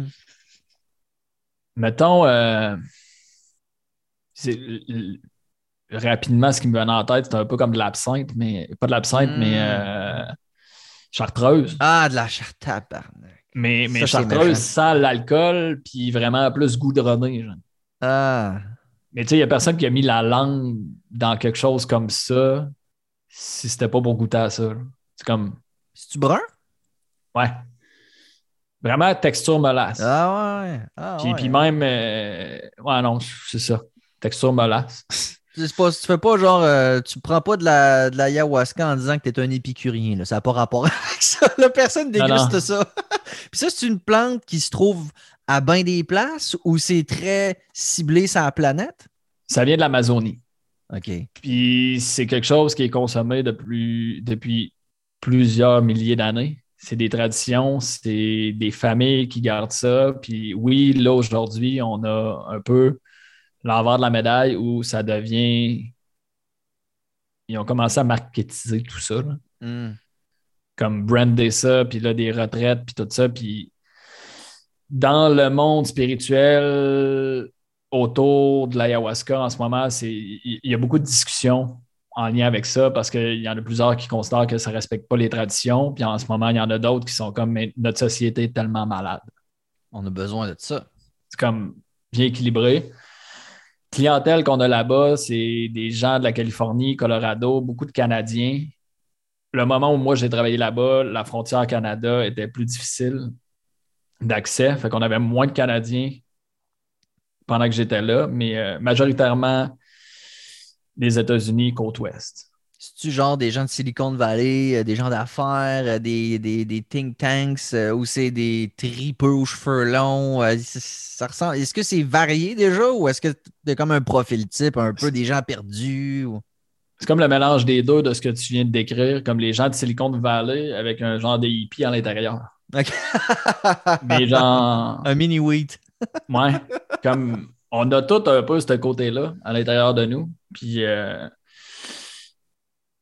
majoritairement des gens bien nantis. Lui, il est parti au départ, puis, puis là, tu sais, ça serait une autre complètement histoire, mais euh, l'histoire de cette retraite-là, le gars qui a parti ça, c'est un gars qui a vendu son entreprise 100 millions de dollars, puis euh, il a acheté ça quand il en restait juste 10, après avoir tout consommé. toutes les addictions, toutes les, toutes les vices que tu ne peux pas imaginer. Lui, a parti ça, puis quand il a parti ça, il était déjà en contact avec tous les gens d'Hollywood, Los Angeles, comme tout le cinéma, ces gens-là, c'était tous des gens qui côtoyaient dû à sa fortune puis les parties qui se faisaient entre eux autres. quand il a parti ce lieu-là, c'était vraiment de créer une genre de désintox pour ces gens-là. C'est quelqu'un qui a été à Passengers, qui euh, la désintox la plus reconnue aux États-Unis, qui a le même taux de succès que toutes les autres, qui est d'environ 10 à 15% Je ah, pense peut-être que sur les chiffres, tu pourrais me reprendre, là, mais euh, ah ouais, non, ça, tu me l'apprends, par exemple. Le taux de réhabilitation des rehab, c'est 10 à 15% Peut-être que je me trompe, mais ça joue là-dedans. C'est flagrant à quel point ils n'ont pas de réussite. quand lui a parti ça, c'était créer une rehab pour ces gens-là, les célébrités. Mais il est capable d'accueillir 80 personnes par semaine il a vite fait le tour de je ne pourrais pas accueillir 80 célébrités à toutes les semaines, je vais manquer de monde qui vont venir. Fait qu'il a ouvert plus grand public.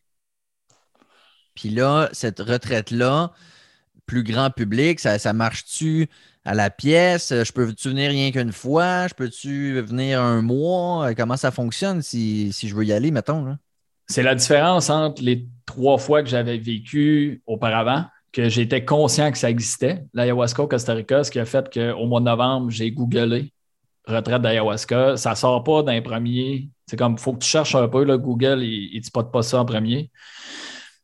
Euh, la différence entre les premières fois que je l'ai faite versus cette semaine-là que j'avais booké, c'est que ça vient un programme, tu rentres soit le samedi ou le dimanche, tu ressors soit le samedi ou le dimanche. C'est sept jours complets. C'est un 5 étoiles. C'est comme, tu as le spa, tu as euh, cold plunge, tu as les jacuzzi, euh, comme, tout est là, bien vapeur.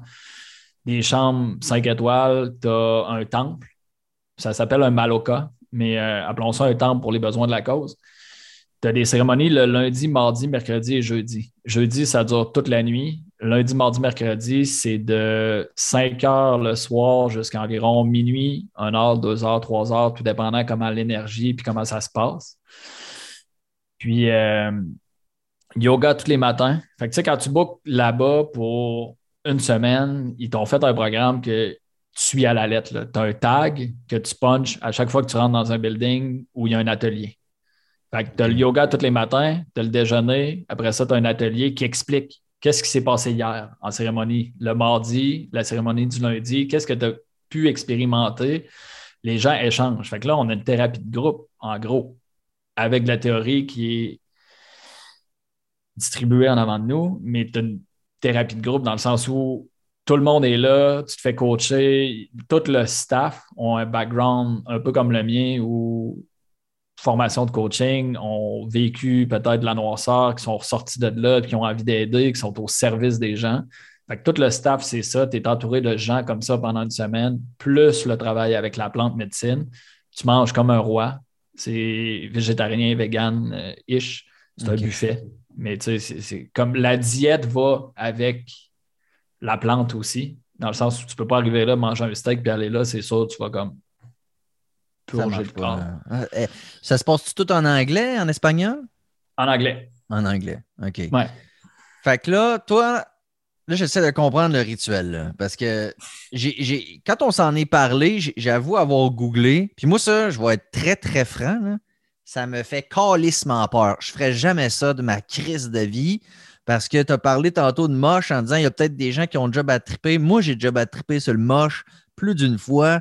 Je suis un grand anxieux. J'ai la calice de chienne. Le pote, ça me fait angoisser.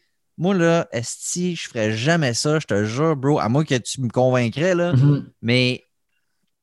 Puis je pense que ça doit être l'une des clés, là, parce que si tu arrives là en disant si je vais battre triper, d'après moi, tu vas battre triper. Tu sais, je veux dire, ça a l'air d'être. C'est parfait que tu battes Ouais, mais c'est ça qui tu me le vends pas, là, on dirait.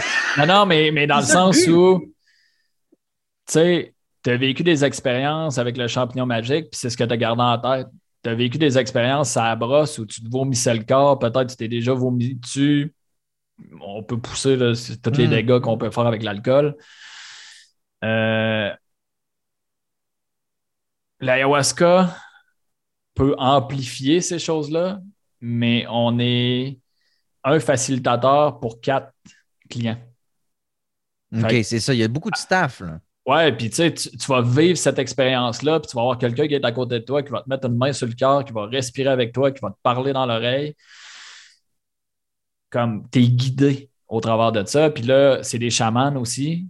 Facilitateurs dans la pièce, pas considérés comme des chamans, mais tu sais, il y a un chaman chaque soir qui est maître de la cérémonie. C'est cette personne-là qui lead. Mais après ça, tu as toutes les autres personnes qui sont dans la pièce avec pour.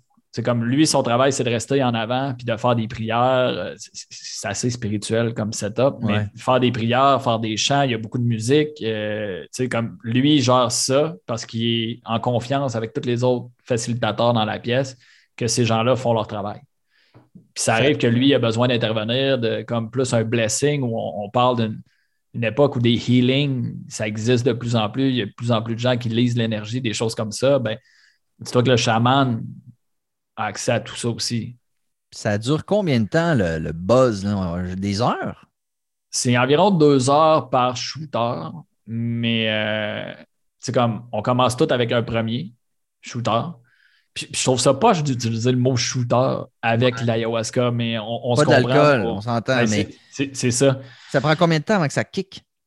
Euh, premier shooter, après ça, environ une heure. OK. Puis euh, environ une heure après, dans le fond, tu as pris ton premier shooter, une heure après, tu commences peut-être à sentir les effets. Tu vas pour un deuxième shooter. Puis hmm. euh, soit le deuxième, tu sais, comme, tu sais, pour ceux qui ont déjà pris des champignons, ça arrive des fois qu'on reprenait des champignons puis qu'on n'avait pas le kick du premier, comme on fait, comme il était pas fort, je les sens pas, puis finalement, tu prends ta deuxième shot, tu fais au palais, ça sera pas drôle à soir. Ayahuasca, ça n'a pas le même effet dans le sens où il y a une intelligence dans cette plante-là, appelons ça comme ça. Puis tu peux faire 60 cérémonies, puis tu n'auras jamais la même cérémonie. C'est comme tu ne revivras jamais la même expérience. Elle va toujours t'amener dans quelque chose de différent. Elle va toujours t'apprendre, t'enseigner quelque chose de différent. Puis là, quand je dis ça pour des gens qui sont en Amérique du Nord, au Québec, l'auditoire qu'on touche peut-être présentement, ça peut avoir l'air vraiment bizarre ce que je dis là. Mais il y a une intelligence divine dans cette plante-là. Puis tantôt, on parlait de j'ai pas accès à ma mémoire de 0-3 ans, 3 ans, 5 ans, ish. Mais avec cette plante-là, elle m'a ramené dans des espaces que j'ai vécu. Je revivais un moment étant jeune que je reconnectais pleinement aux émotions, à mon ressenti, qu'à ce moment-là, dans ma vie, j'avais juste mis de côté. Mais là, avec la plante, elle me ramenait là. Fait que là, j'ai des visions, j'ai un ressenti dans mon corps. C'est là où je te dis, une drogue, tu veux t'évader, tu veux fuir quelque chose, versus là, la plante, tu travailles d'une façon où tu vas aller revivre tes traumas. C'est comme Heal My Heart, ce que je disais tantôt, l'intention de guérir mon cœur. Ben, c'est quoi les blessures que mon système nerveux a enregistrées qui ont besoin d'être écoutées aujourd'hui? Si je veux changer, puis on parle beaucoup des on parle beaucoup de coaching de programmation neurolinguistique, de la PNL, ben, c'est ce qui font les reconnexions au, système nerveux. La plante, d'une certaine façon, c'est ce a fait. J'aime ça, comparer l'expérience de l'ayahuasca à une snowball. Les boules de Noël avec de la neige qu'on a, que ma grand-mère avait, puis que probablement vous savez de quoi je parle. Tu shakes la boule, les flocons volent partout, tu déposes la boule, ils vont tous finir par retomber c'est un peu tes connexions nerveuses. La façon dont ça fonctionne, c'est que ça vient tout mixer. Pendant la soirée, tu es en train de vivre l'expérience. Tu n'as pas besoin de faire du sens à tout ce qui se passe à ce moment-là. Tu restes là, tu respires, tu regardes, comme tu, peux être conscient, mais attache-toi pas à ce que tu vis. Puis le lendemain, c'est 50% de la job de fait.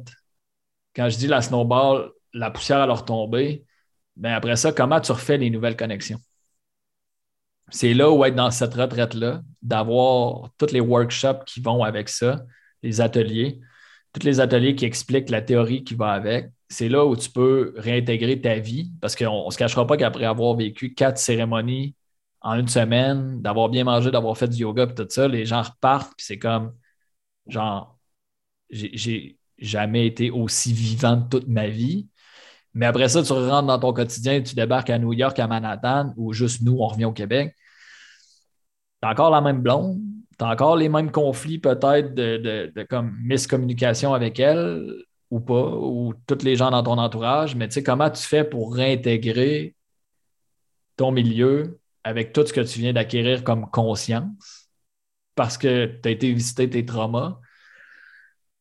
Tu peux travailler aussi avec, tu sais, à l'enseigne, puis ça part d'une intention. Je peux arriver un soir et dire, tu sais, comme, montre-moi qui je dois devenir dans le monde. Probablement que ce qu'elle va te montrer, c'est juste d'être un meilleur père. Il y en a qui aimeraient ça, genre dire, ben, pars une entreprise, de ci, de ça, fais ça, puis ça va bien aller, genre de clarté de socialement ce qu'on pense qu'il faut que j'accomplisse. Mais quand tu vas travailler avec cette plante-là, c'est comme, sois un meilleur père, sois présent avec tes parents. Comme, attends pas moi, ce que je vivais là-bas, c'était comme pourquoi j'ai besoin d'être un parent avec mes parents? Pourquoi c'est moi qui ai besoin de revenir? Puis comme genre, à ce moment-là, peut-être je me trouvais hot. Mais euh, c'est là où j'ai accepté que juste me changer moi allait changer mon entourage. Puis c'est ça qui nous enseignait là-bas. Puis j'ai été trois semaines comme un client. Là, t'en faisais-tu tous les jours? J'ai fait, euh, avant Noël, j'ai fait les quatre cérémonies par semaine. Fait que j'avais 12 cérémonies de fête en tant que client. Puis après ça, j'ai réintégré au mois de janvier comme staff. Parce qu'ils t'ont dit tu as, bien vécu le processus, tu comprends bien l'essence de, tu en as assez fait, fait que tu comprends maintenant. Gros, comment ça se passe une embauche d'ayahuasca, de, d'accompagnateur de, ça, comment ça marche? C'était plus, euh, je vis au Costa Rica maintenant, puis genre, qu'est-ce qu'il faut que je fasse pour pouvoir travailler ici? Ah, tu voulais, ah, c'est toi qui voulais. Ah, c'est comme niveau d'émerveillement d'un enfant de 3 ans qui débarque à Disneyland. Ah ouais. Hein? Ouais, tu comme.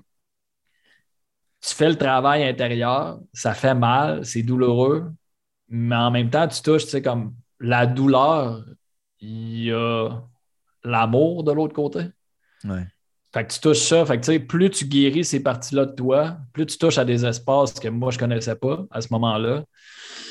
Puis euh, de faire ce travail-là, de tenir l'espace, la partie où j'ai travaillé, c'était de tenir l'espace pour des gens qui vivent ces transformations-là. Fait que j'étais dans le service pur. Tu peux pas, tu sais, comme je vais aller demain matin servir de la soupe à, je me rappelle pas le nom, mais. Euh, la soupe populaire soupe populaire. Je vais aller servir de la soupe. C'est sûr que je vais me sentir bien après. Ouais. si je le fais pour moi avec les bonnes intentions, je vais me sentir bien. Mais c'est ça que j'ai fait là-bas pendant cinq mois à travailler, à juste servir, à être là pour les gens, à écouter, à garder un espace. Puis le trois quarts du temps, je n'avais pas besoin de rien faire, juste être là, d'être présent. Ça facilitait l'espace. Il y a combien de gens lors d'une cérémonie qui, consomment de l'ayahuasca? Euh, tout le staff consomme. Ah, tu, tu consommes à chaque fois que tu travailles? Ouais, ouais. Là, encore une fois, ça va être difficile à comprendre, mais c'est la plante qui te guide. Genre, telle personne a besoin de toi à ce moment-là. Ton intuition est juste amplifiée. Fait que tu vas arriver à côté d'une personne qui a les yeux fermés, qui est couchée comme ça, sur le dos, comme je sais pas comment décrire la position, toi tu le vois. Ouais, ouais. Recroquevillé un peu refermé, là. Ouais, je vais arriver à côté de cette personne-là, j'ai l'intuition que je mets juste une main sur son cœur la personne, elle va sentir ta présence, ça vient tout relâcher son système, puis elle continue de vivre son expérience. Tu n'as pas besoin de rien. C'est comme. C'était la guidance que j'aurais eue à ce moment-là, de juste faire ça. Ou une personne a besoin de juste, je dis un mot dans l'oreille. Les gens ont le droit de se lever, ils peuvent aller dehors aussi, ils peuvent aller prendre l'air. On s'entend qu'on est au Costa Rica, le ciel est déficient mental là-bas. Ouais. Euh, sur l'ayahuasca, tu te sens connecté avec toute la nature, avec toi-même, avec tous les gens autour de toi. Fait être dehors, regarder les étoiles, c'est magique. C'est là où je te dis, niveau d'émerveillement d'un enfant de 3 ans à Disneyland. Est-ce que euh, moi j'ai fait de l'ecstasy en masse? Ça ressemble-tu à ça pour ceux qui en ont fait? L'espèce de, ben, ça le dit, l'extase, l'espèce de tout est amplifié, le sensoriel, tout est hmm. beau, euh, tu es en amour avec tout. Y a-tu un, un, peu de ça aussi dans l'expérience? Ouais. Tous tes sens sont amplifiés, tu te sens connecté à tout. Extasie chimique. Ouais. Puis, euh, tu sais, une nuit où on commence la cérémonie à 5 heures, peut-être que comme vers 7 heures, tu commences à, à ressentir la médecine. Puis de 7 à minuit, 1 heure, 2 heures, 3 heures, tout dépendant comment ça va avec l'énergie dans la pièce. Euh, tu passes par tout. Tu as l'impression d'avoir vécu une vie en 6-7 heures. Genre, hmm. c'est capoté. Là. Comment, comme, pourquoi est-ce que certains, comme des accompagnateurs, consomment, puis tu as le client consomme? Pourquoi le client, lui, il buzz, il est dans ses affaires, dans son expérience, mais toi qui accompagnes, tu es plus conscient. Tu comprends-tu ce que je veux dire? Vous n'êtes pas dans le même mood, mais vous prenez la même affaire. C'est-tu euh... ça? La conscience, l'intention de savoir que toi, tu es là pour accompagner les gens, tu n'es pas là pour vivre l'expérience toi-même, c'est ça, genre? Ben, l'intention que je posais à chaque soir, parce que tu vas toujours devant le chaman, il te sort la médecine, il fait sa petite prière, toi, tu poses ton intention. Mon intention à ce moment-là, quand je travaillais, c'était juste de garder l'espace dans la bienveillance, dans l'accueil, dans l'amour. C'est mes valeurs dans la vie de tous les jours. c'est ce que j'ai eu de besoin, moi, avec moi-même, pour sortir de cette situation-là, sortir de mes addictions. Puis, je ne me suis pas libéré complètement, mais du moins. l'intention n'est pas la même. Puis, j'ai déjà fait ce travail-là. Dans le sens où ma première semaine, j'étais deuxième nuit, j'étais couché à côté de probablement un de mes plus grands idoles sur la planète. Qui donc? j'étais en train de mourir à côté de lui. T'es qui? Euh, dans ta tête ou il était là pour vrai? Non, non, non, il était là sur le lit à côté de moi, puis je le nommerai pas pour les besoins de la cause, parce que quand même privé les gens qui vont là. Puis Mais c'est quelqu'un que je connaîtrais, mettons, tu me le nommes? Je le ben, il pourrait être champion du surf une coupe de fois. OK, OK, OK. c'est quelqu'un que moi, je suis depuis quand même longtemps. J'étais comme genre role model. J'en ai pas eu beaucoup dans ma vie, mais genre, ça, c'est une personne qui, pour moi, avait une prestance, avait une éthique de vie qui m'attirait. Puis, j'étais en train de mourir sur le matelas à côté de lui. Genre, j'ai juste envie de purger. Puis, euh, le gars, il me parle pendant une demi-heure, genre, avec une voix, il est grandé. Genre, je suis comme, man, je suis comme. Toi, t'as pas de fun à ce moment-là, je comprends, là. J'ai pas de fun, mais en même temps, ce gars-là me parle. Fait que je suis entre les deux, de genre, sérieux, si on avait eu une date, toi et moi, je me serais peut-être mis dans un autre état. Là. mais c'est un peu une situation que j'ai vécue souvent avec l'alcool. D'être complètement déchiré, puis, puis, puis, là, je compare pas être déchiré sur le matelas, mais tu sais, ce que je vivais à ce moment-là, c'était, ils appellent ça un ego debt. C'est ton ego qui reprend sa place. Hmm.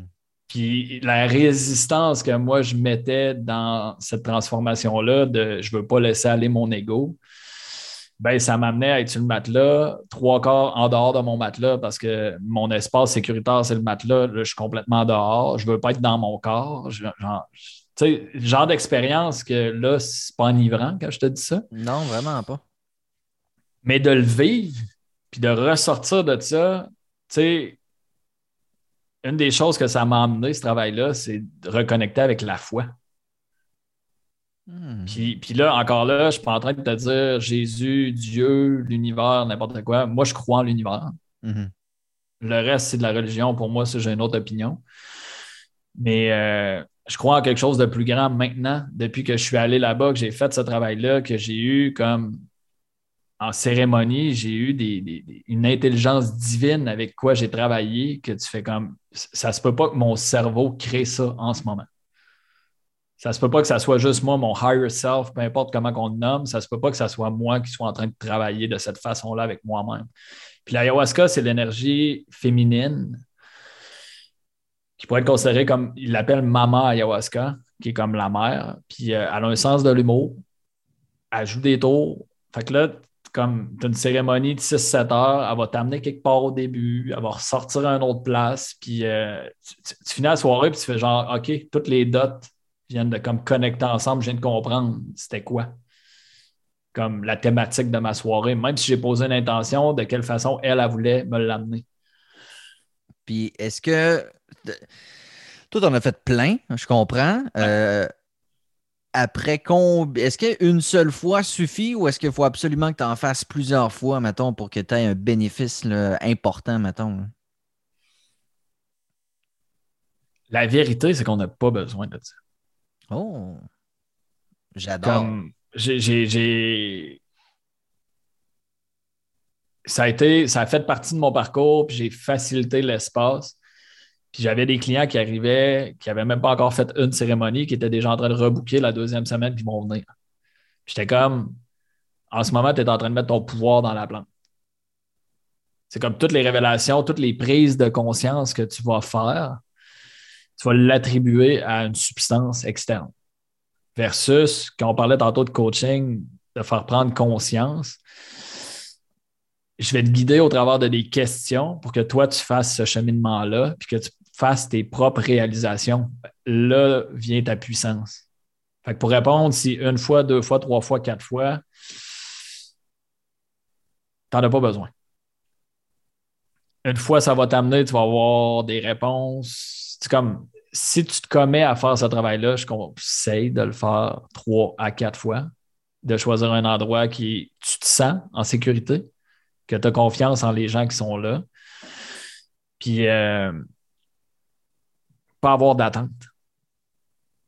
Tu sais, comme là, en ce moment, j'en dis beaucoup, puis ça peut avoir l'air farfelu. Le gars qui est parti la retraite, c'est lui qui fait le speech le lundi matin, puis euh, il compte son expérience. Ça crée beaucoup d'attente chez les clients. Dans le sens où lui, la première fois qu'il a fait ça, il est allé sur la Lune, euh, il a visité son grand-père à l'hôpital, il, il s'est rendu compte qu'il avait été abusé dans le garde-robe chez son grand-père quand il était jeune. Toutes des réalisations comme ça, mais quand tu fais, mettons, la photo de sa première soirée avec les plantes médecine, tu fais comme OK, je m'attends d'en avoir autant. C'est là où, quand tu arrives, puis si tu te crées des attentes, ben, la plante va t'enseigner dans la vie, si tu te crées des attentes, tu n'auras pas nécessairement ce que tu veux. Hmm. Fait qu'à partir du moment où tu relâches, tu laisses tout aller, c'est là où sa magie à elle commence à travailler. Si tu veux avoir des visions, puis tu veux tellement avoir des visions, puis tout le monde te parlait que tu allais avoir des visions, tu n'en auras pas.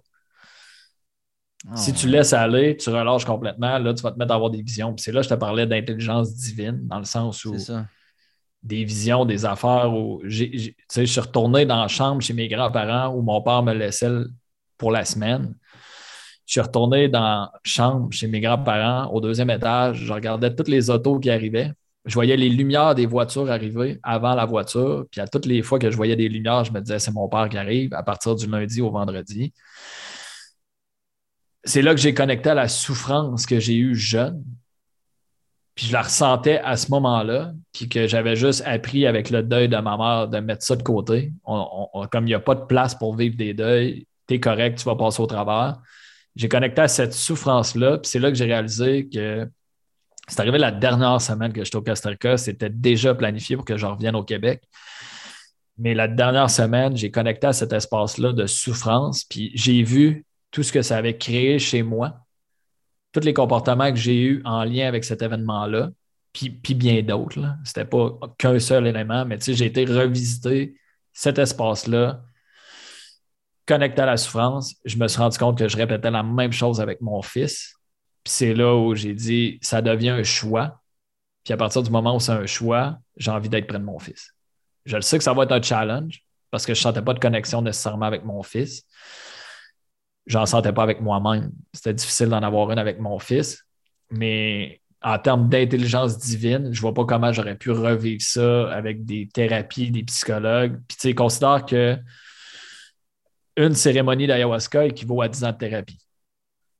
J'en ai fait 600 ans. 60 mhm. ans. Non, 600 ans, excuse-moi. Ouais. Ah. j'ai visité les, parties sombres de moi-même. J'ai compris comment j'avais agi tout ce temps-là. C'était quoi mes, mécanismes de non-authenticité? Qu'est-ce que je mettais en place pour juste comme suivre la parade? C'est quand même intense. Mais encore là, il y a une période d'intégration qui vient avec ça. Je suis revenu au mois de juillet, on est au mois de décembre, là, janvier. Puis, tu sais, réintégrer la dynamique familiale avec mon fils, réintégrer mon chez nous, de juste revenir ici, recommencer à trouver des jobs, tout ça, c'est comme, c'est une autre réalité. Est-ce que la, connexion ou euh, le retour, l'adaptation a été assez tough? Est-ce que je fais un lien boiteux, mais tu sais, mon père, chaque fois qu'il revenait de mission en Afghanistan, il me disait c'est fucké en esti quand tu reviens, mettons, de six mois en Afghanistan, puis que là, tu arrives à, je sais pas, à Charlebourg, dans une pharmacie, puis le monde chiale sa slush là, qui est dans, la rue. T'as comme un clash où tu te dis, euh, c'est bizarre, là, un petit peu de, de, de revenir dans une autre réalité. Pour toi, ça a-tu été tough? Ben, je faisais face à ce que j'avais laissé derrière. C'est ça, tu reviens dans ta. Ton, le ménage n'est pas fait à la maison nécessairement. Tu es allé ah, voir ailleurs, mais tu reviens dans ta même affaire. J'ai pris une pause, puis encore une fois, je vais dire, je regrette rien de ce que j'ai vécu. C'était par là que j'avais besoin de passer, puis euh, je suis extrêmement reconnaissant de mon parcours. Mais je suis revenu, puis je faisais face à tout ce qui était là. Je faisais face à mon fils de si été capable de partir au mois de novembre, laisser mon fils derrière, c'était comme, fallait que je pense à moi. C'était l'histoire que je m'étais créée, puis c'est vrai à 100% Mais je revenais avec un enfant blessé. On, néglige l'impact. Oui, c'est un enfant, il va s'en remettre, mais on néglige l'impact. J'ai eu des discussions, puis tu sais, je vois un psy aujourd'hui en communication non violente pour avoir des discussions avec mon enfant. Puis, puis oui, je la vois pour moi au départ mais comment gérer la situation avec mon fils? Mon fils a vécu sept mois de sa vie où j'étais absent. Puis il a fait son petit réseau à côté. Il y a le grand-père, mon, ex en reste chez ses parents. Fait il est entouré d'amour. Moi, c'est l'histoire que je me répétais pendant que j'étais là-bas, mais un enfant a besoin de ses deux parents. Quand tu es, revenu, tu es, es-tu arrivé comme devant ton fils? comment ça s'est ça, ça a-tu été face? C'est sûr que ça n'a pas été facile, mais je veux dire, est-ce que d'entrée de jeu, tu es allé voir des professionnels? Est-ce que tu as essayé? comment ça s'est passé quand il t'a revu la première fois? Parce qu'il était quand même jeune, il t'a reconnu. Est-ce que vous FaceTimiez beaucoup? C'était quoi la connexion quand tu étais là-bas, quand tu es revenu? Comment ça s'est passé avec ton petit? Euh, connexion FaceTime pendant que j'étais là-bas. Mm-hmm. Euh, relativement difficile. Je ne peux pas dire que la mère, à ce moment-là, elle me portait dans son cœur. Euh, j'avais des discussions avec la garderie une fois semaine. Puis euh, ça, ça a été toute la période que j'étais là-bas, qu'il y a eu beaucoup de colère, d'incompréhension de ce que je faisais. Puis je me suis assis sur FaceTime avec elle plusieurs fois, mais comme les discussions qu'on avait, c'est qu'en ce moment, j'en ai pas de solution. Je le sais pas. Puis elle, elle attendait à ce que je revienne. Puis c'était à chaque fois quand elle survient, puis avec raison. Puis je lui lève mon chapeau d'avoir passé au travers de ça. Mais euh, à mon retour, ça a comme tout baissé sa garde. Elle est venue ici avec mon fils, elle est venue chez nous. Avec mon fils, euh, tout de suite, lui est venu dans mes bras, comme content de me revoir. Les semaines qui ont suivi, c'était plus dur de dire je vais passer une semaine chez papa versus chez maman. Comme la semaine qu'il venait chez nous, un coup qui était rendu, tout était correct, mais de venir, de le sortir de l'environnement là-bas, c'était plus tough. Puis c'est un besoin que la mère avait aussi, là, de comme l'équilibre d'une semaine, une semaine. Ben oui. Puis euh, relation avec elle, dès la première semaine, dès mon retour, je me suis assis avec elle. Puis euh, je pense que elle, la pression venait de relâcher du fait qu'elle l'avait eu pendant sept mois. La pression venait de relâcher. Ça n'allait pas super bien dans sa vie nécessairement à ce moment-là. Puis on s'est assis, puis les deux, on s'est dit les vraies choses. J'ai dit, tu sais, comme en ce moment, je comprends comment tu te sens j'étais là au mois de novembre l'année passée. Comme j'étais à bout, je savais plus quoi faire, j'avais plus de ressources. Puis là, on, se rappelle qu'il y a le COVID, les grands-parents sont assez mes parents, moi, sont assez. Fait que la semaine que j'étais là, je n'ai pas d'aide nulle part. Je suis comme papa, monoparental, avec aucune aide autour de moi. Puis je me plains pas de ma situation, mais à ce moment-là, je résistais à cette situation-là. Aujourd'hui, j'ai pris les devants. Je bois plus je décide de mettre mon énergie sur cette relation-là avec lui. Puis euh, ça change tranquillement pas vite. Je suis pas revenu en claquant des doigts, puis genre, je vis le rêve avec mon fils à la semaine longue. Comme c'est arrivé des discussions le soir où j'étais comme, là, en ce moment, papa, il est impatient. Mm-hmm. J'ai besoin de cet espace-là pour moi. Mais j'arrive à nommer les choses, puis ça fait une grosse différence. Mm. Il a quel âge aujourd'hui, ton, ton gars? Trois ans, pas et demi. Il est né en septembre, début septembre. OK. Ben écoute, quelle, histoire extraordinaire, euh, Jeff. On pourrait reparler de, l'ayahuasca encore. j'ai encore des questions là-dessus, là, mais, mais je veux qu'on parle aussi plus du, maintenant et du futur parce que parce que c'est important aussi d'en parler. Là, aujourd'hui, euh, coach de conscience ou en conscience, ça, c'est ton, ton job, là? Tu dynamites plus rien, c'est ça ton truc? Ah, j'ai la vente de l'entreprise, c'est une partie de ma vie qui venait avec le masque et tout. Puis euh, ça prend des cartes pour pouvoir travailler dans ce domaine-là, des cartes de CCQ, puis une carte de fort dynamiteur qui s'appelle Bout de feu.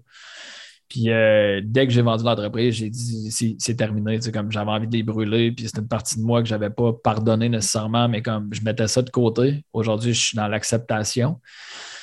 Mais euh, on a parlé de yoga tantôt. Pendant que j'étais là-bas, j'ai fait une formation aussi à 200 heures de yoga. Fait que je suis enseignant de yoga, méditation. Euh, le coaching vient comme ajouter une carte là-dedans. Ce que je veux dans les prochains mois, c'est de créer des événements, créer des espaces, des fins de semaine, des retraites, des espaces de transformation. Tantôt, on parlait la plante, on n'a pas besoin de ça. Je veux créer des espaces de transformation. Je veux amener beaucoup de conscience au niveau du relationnel on regarde moi qui étais blessé, puis je regarde les relations que j'avais avec les gens autour de moi, puis comme tout provenait d'un espace qui était blessé. D'amener de la conscience au niveau relationnel, c'est vraiment ma mission. Au départ, je veux travailler avec les hommes en ce moment parce qu'il y a beaucoup de choses qui se font, qui se font auprès des femmes. Je veux travailler auprès des hommes, créer des cercles d'hommes. Je regarde dans ma vie les moments où ça a été le plus dur excepté le COVID, qui faisait que j'avais plus accès à mes amis puis euh, la famille.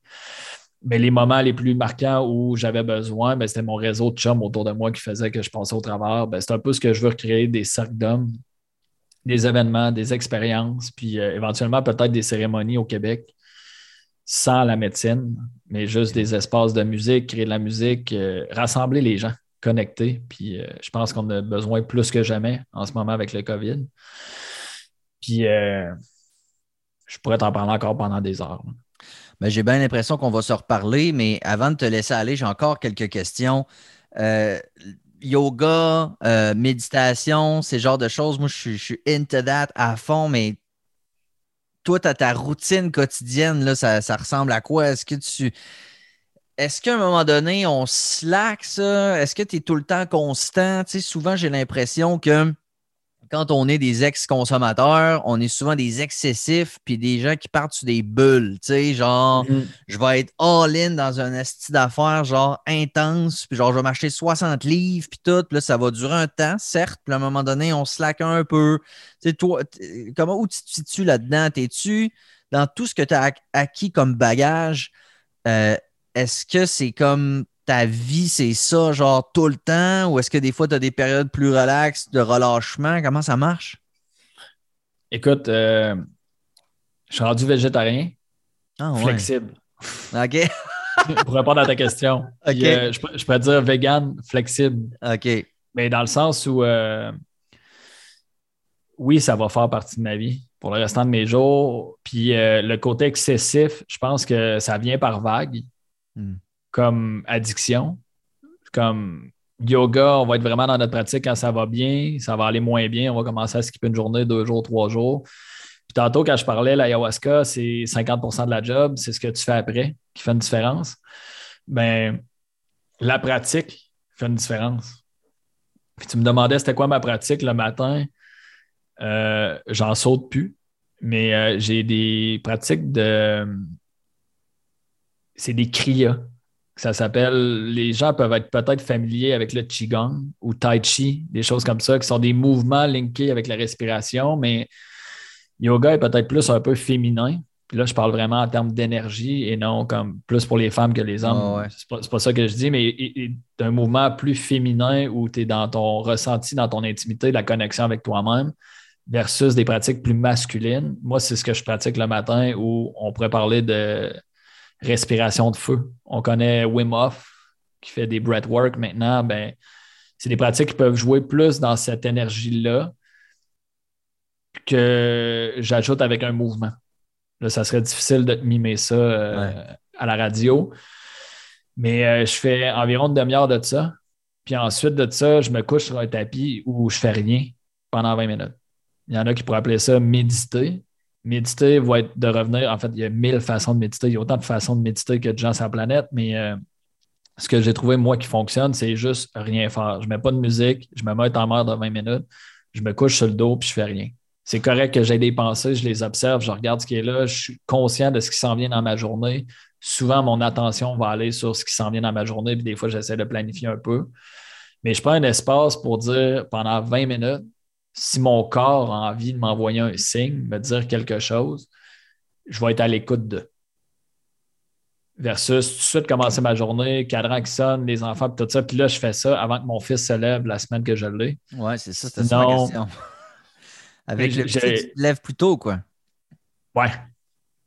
Hmm. Je vais mettre un réveil à 6 heures, lui, il se lève à 7. Euh, je, je, me prends une heure à moi de moi puis euh, tantôt, on a parlé d'amour, compassion, bienveillance. Ben, c'est comme ça que je me regarde aujourd'hui. on parlait de pratique, des fois, on devient intense.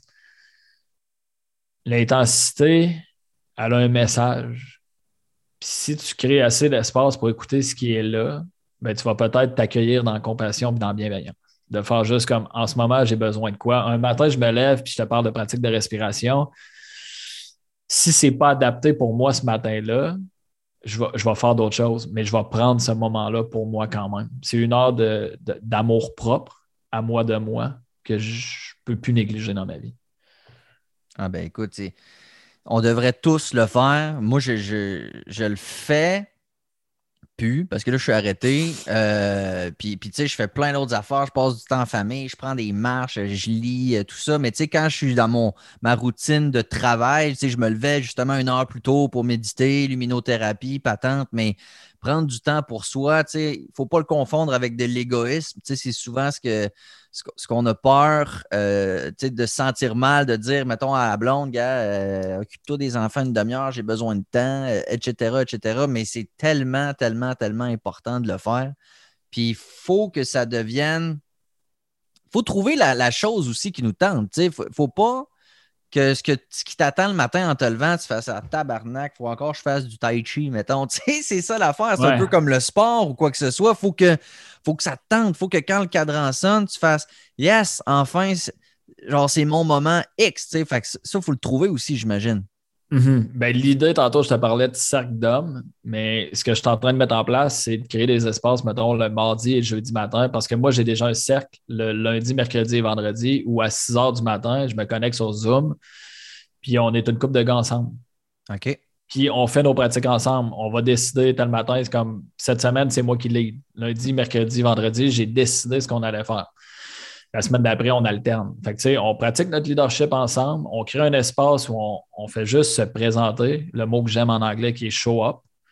Hmm. On fait juste se présenter, puis l'énergie du groupe fait toute la différence. Moi, tu me dis, fais du yoga tout seul chez vous le matin. Yoga n'est pas ma pratique. J'adore le yoga quand c'est l'idée par quelqu'un. Puis j'ai une énergie autour de moi je vais faire des pratiques de respiration tout seul, j'ai aucun problème avec ça. Les journées où j'ai pas mon groupe, j'ai aucun problème avec ça. Je dis pas aucun problème, mais plus j'ai envie de les faire. Je, connais les bienfaits, tout ça.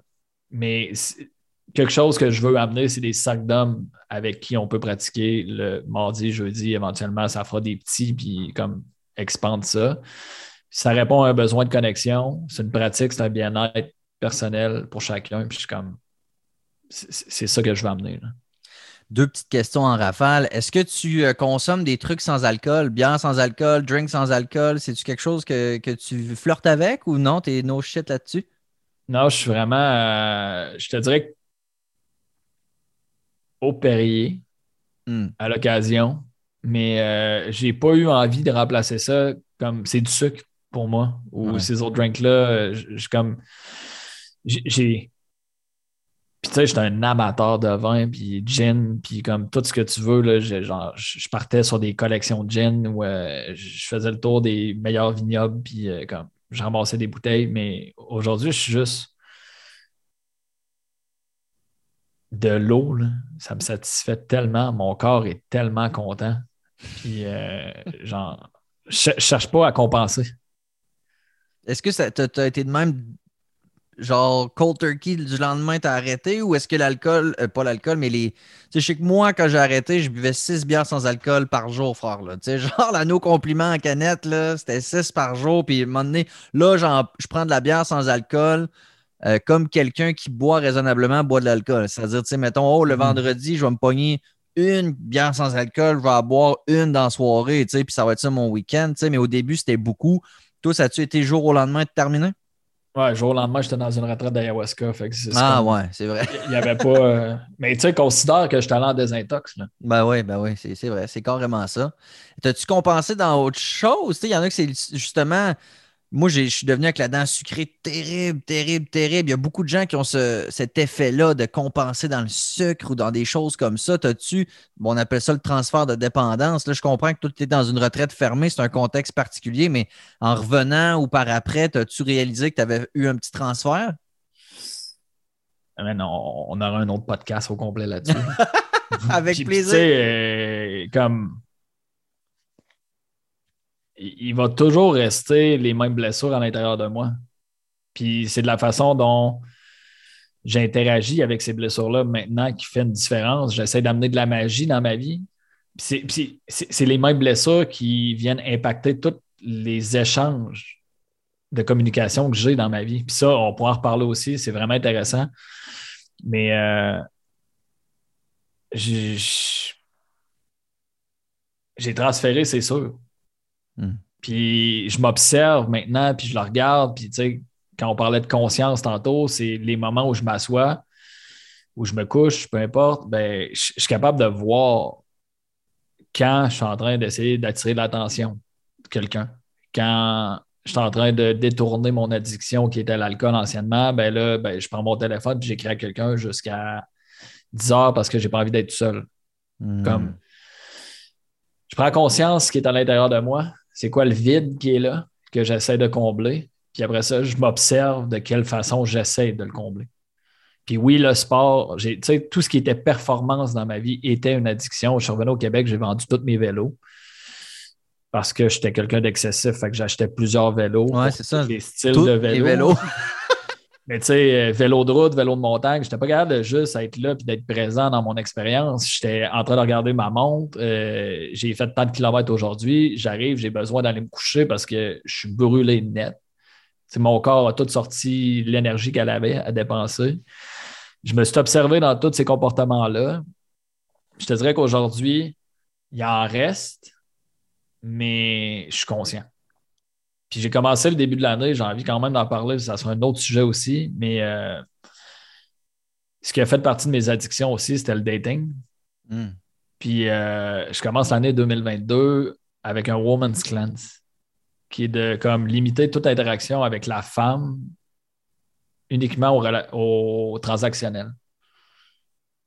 Explique-moi ça. Je vais me chercher un café au café le matin. Ben, je ne vais pas commencer à regarder, voir si la fille est capable de pogner ses yeux au regard puis faire comme un petit sourire en coin. Ah. C'est comme, je vais au café, je vais chercher mon café. Il n'y a, pas d'arrière-pensée, mais il n'y a, pas de game. Il n'y a pas de. Tu pas de connecter ou quoi que ce soit. Là. Exact. Parce que cette petite recherche d'attention-là, on remonte à mes blessures d'enfance où j'avais besoin d'être vu et entendu, que mes besoins soient validés. Ben, j'ai développé beaucoup de comportements qui essayaient de combler ou répondre à ce besoin-là. Quand je te parle de conscience, puis on pourra en reparler, puis il y a différents niveaux là-dedans. Je ne veux pas tout tirer en l'air comme ça, mais euh, il y a différents niveaux là-dedans. Puis c'est ce que je m'offre en 2022, de un temps avec moi-même, puis je le fais pour connecter à moi. Comme enlever toutes ces distractions-là. Puis je suis encore dans le chemin de découvrir je suis qui. Il y en a toujours plus. C'est comme, je trouve ça intéressant de faire ce chemin-là. Puis je vais enlever toutes les distractions possibles sur ce cheminement-là en ce moment dans ma vie. Hmm. On pourra certainement en reparler, mais avant qu'on se laisse, Jeff, j'ai une dernière question, puis elle est personnelle. Euh, je suis plein de tatous, tu es plein de tatous. Y, a-tu un lien? y ont-tu des significations en lien avec tout ce dont on vient de parler? Ça a-tu commencé avant? Ça a-tu été une bulle à un moment donné? Je veux qu'on parle, je sais qu'on les voit pas, là, mais je veux qu'on parle un peu de tes tatous. T'en as quand même pas mal. Ah, je Ma mère te dirait que je tatoue à grandeur. euh, c'est, question personnelle.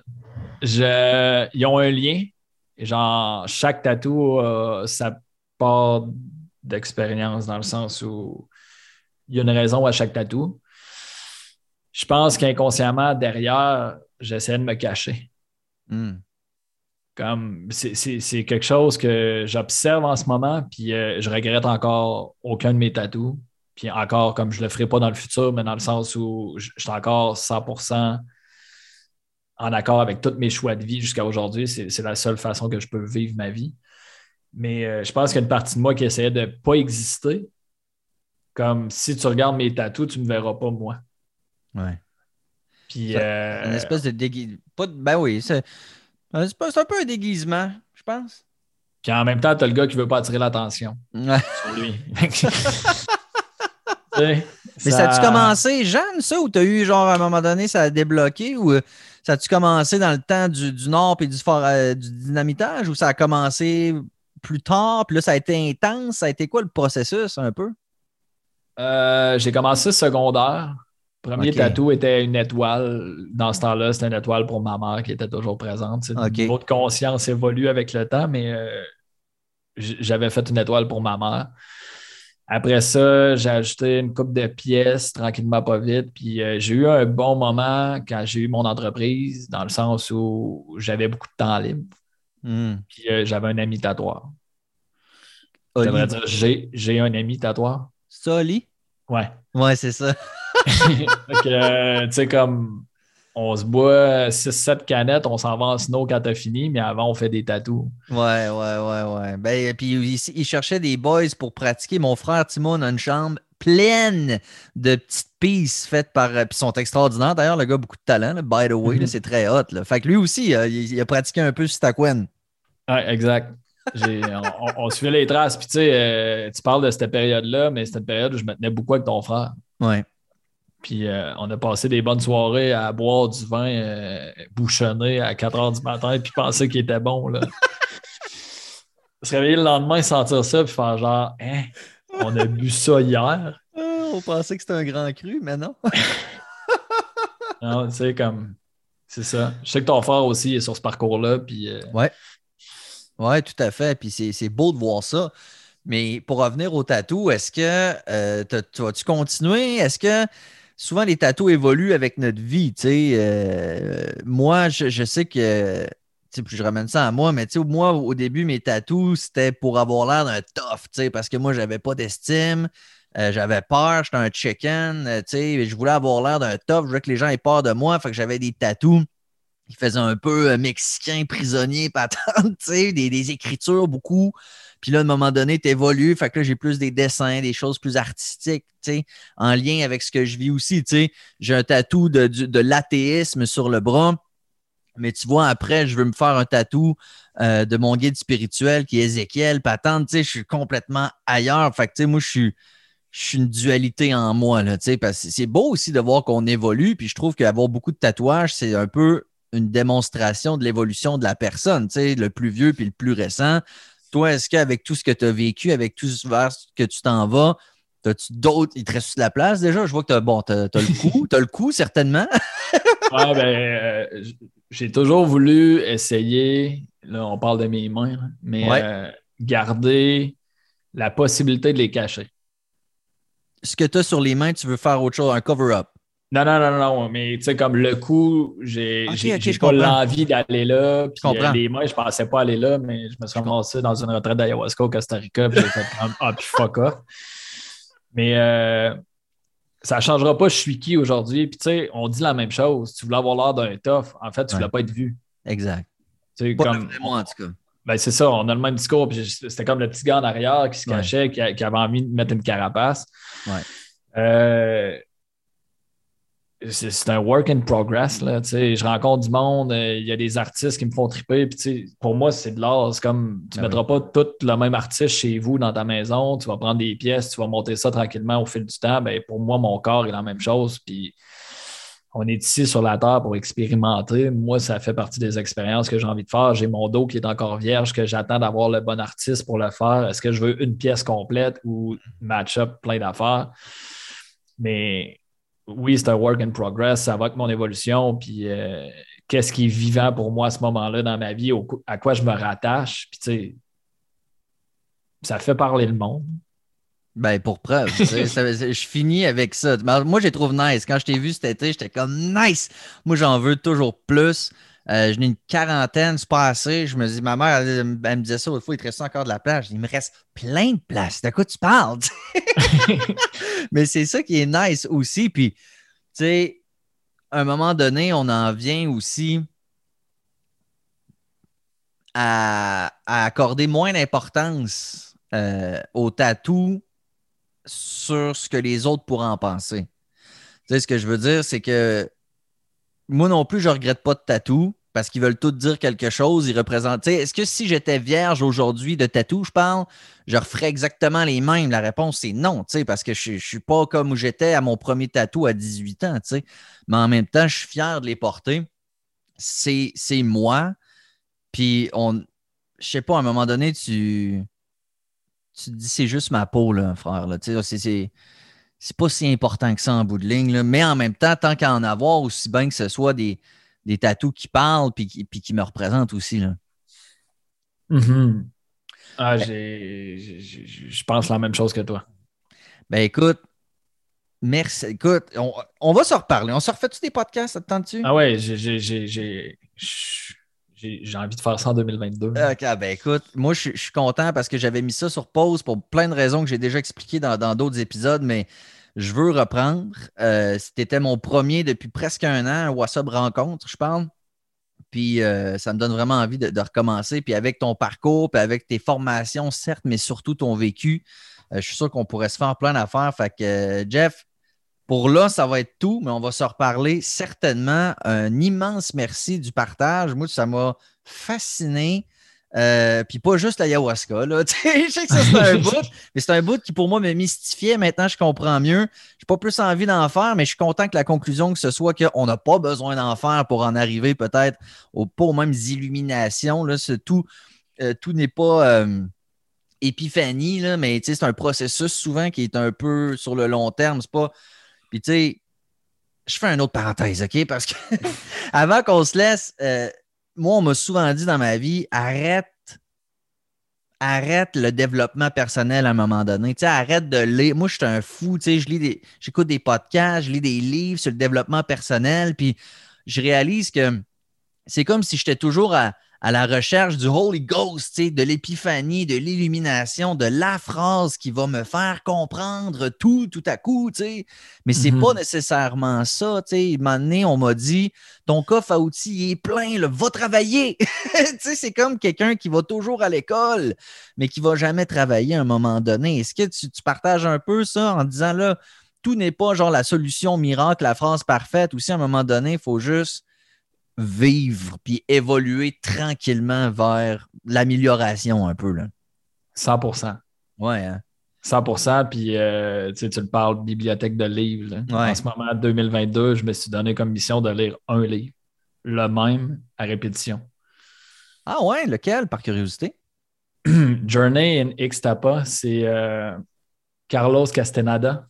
C'est sur le chamanisme, mais dans le sens où c'est quelqu'un qui suit son maître pendant plusieurs mois. Tu le vois, genre, chaque chapitre, c'est euh, telle date, puis il y a comme un mois qui s'est passé entre les deux. Puis euh, il suit pour apprendre sur la plante médecine qui est le peyote, qui est un cactus au Mexique qui est un peu hallucinogène aussi, un peu comme, pour être comparé un peu avec l'ayahuasca. Puis ce que son guide fait, son, son chaman guide, ce qu'il fait avec lui, c'est qu'il apprend rien sur la plante, mais il fait juste comme l'amener avec lui dans ses expériences. Fait qu'il apprend à vivre en soi, comment laisser aller son importance, comment déconnecter, comment avoir une relation avec la mort.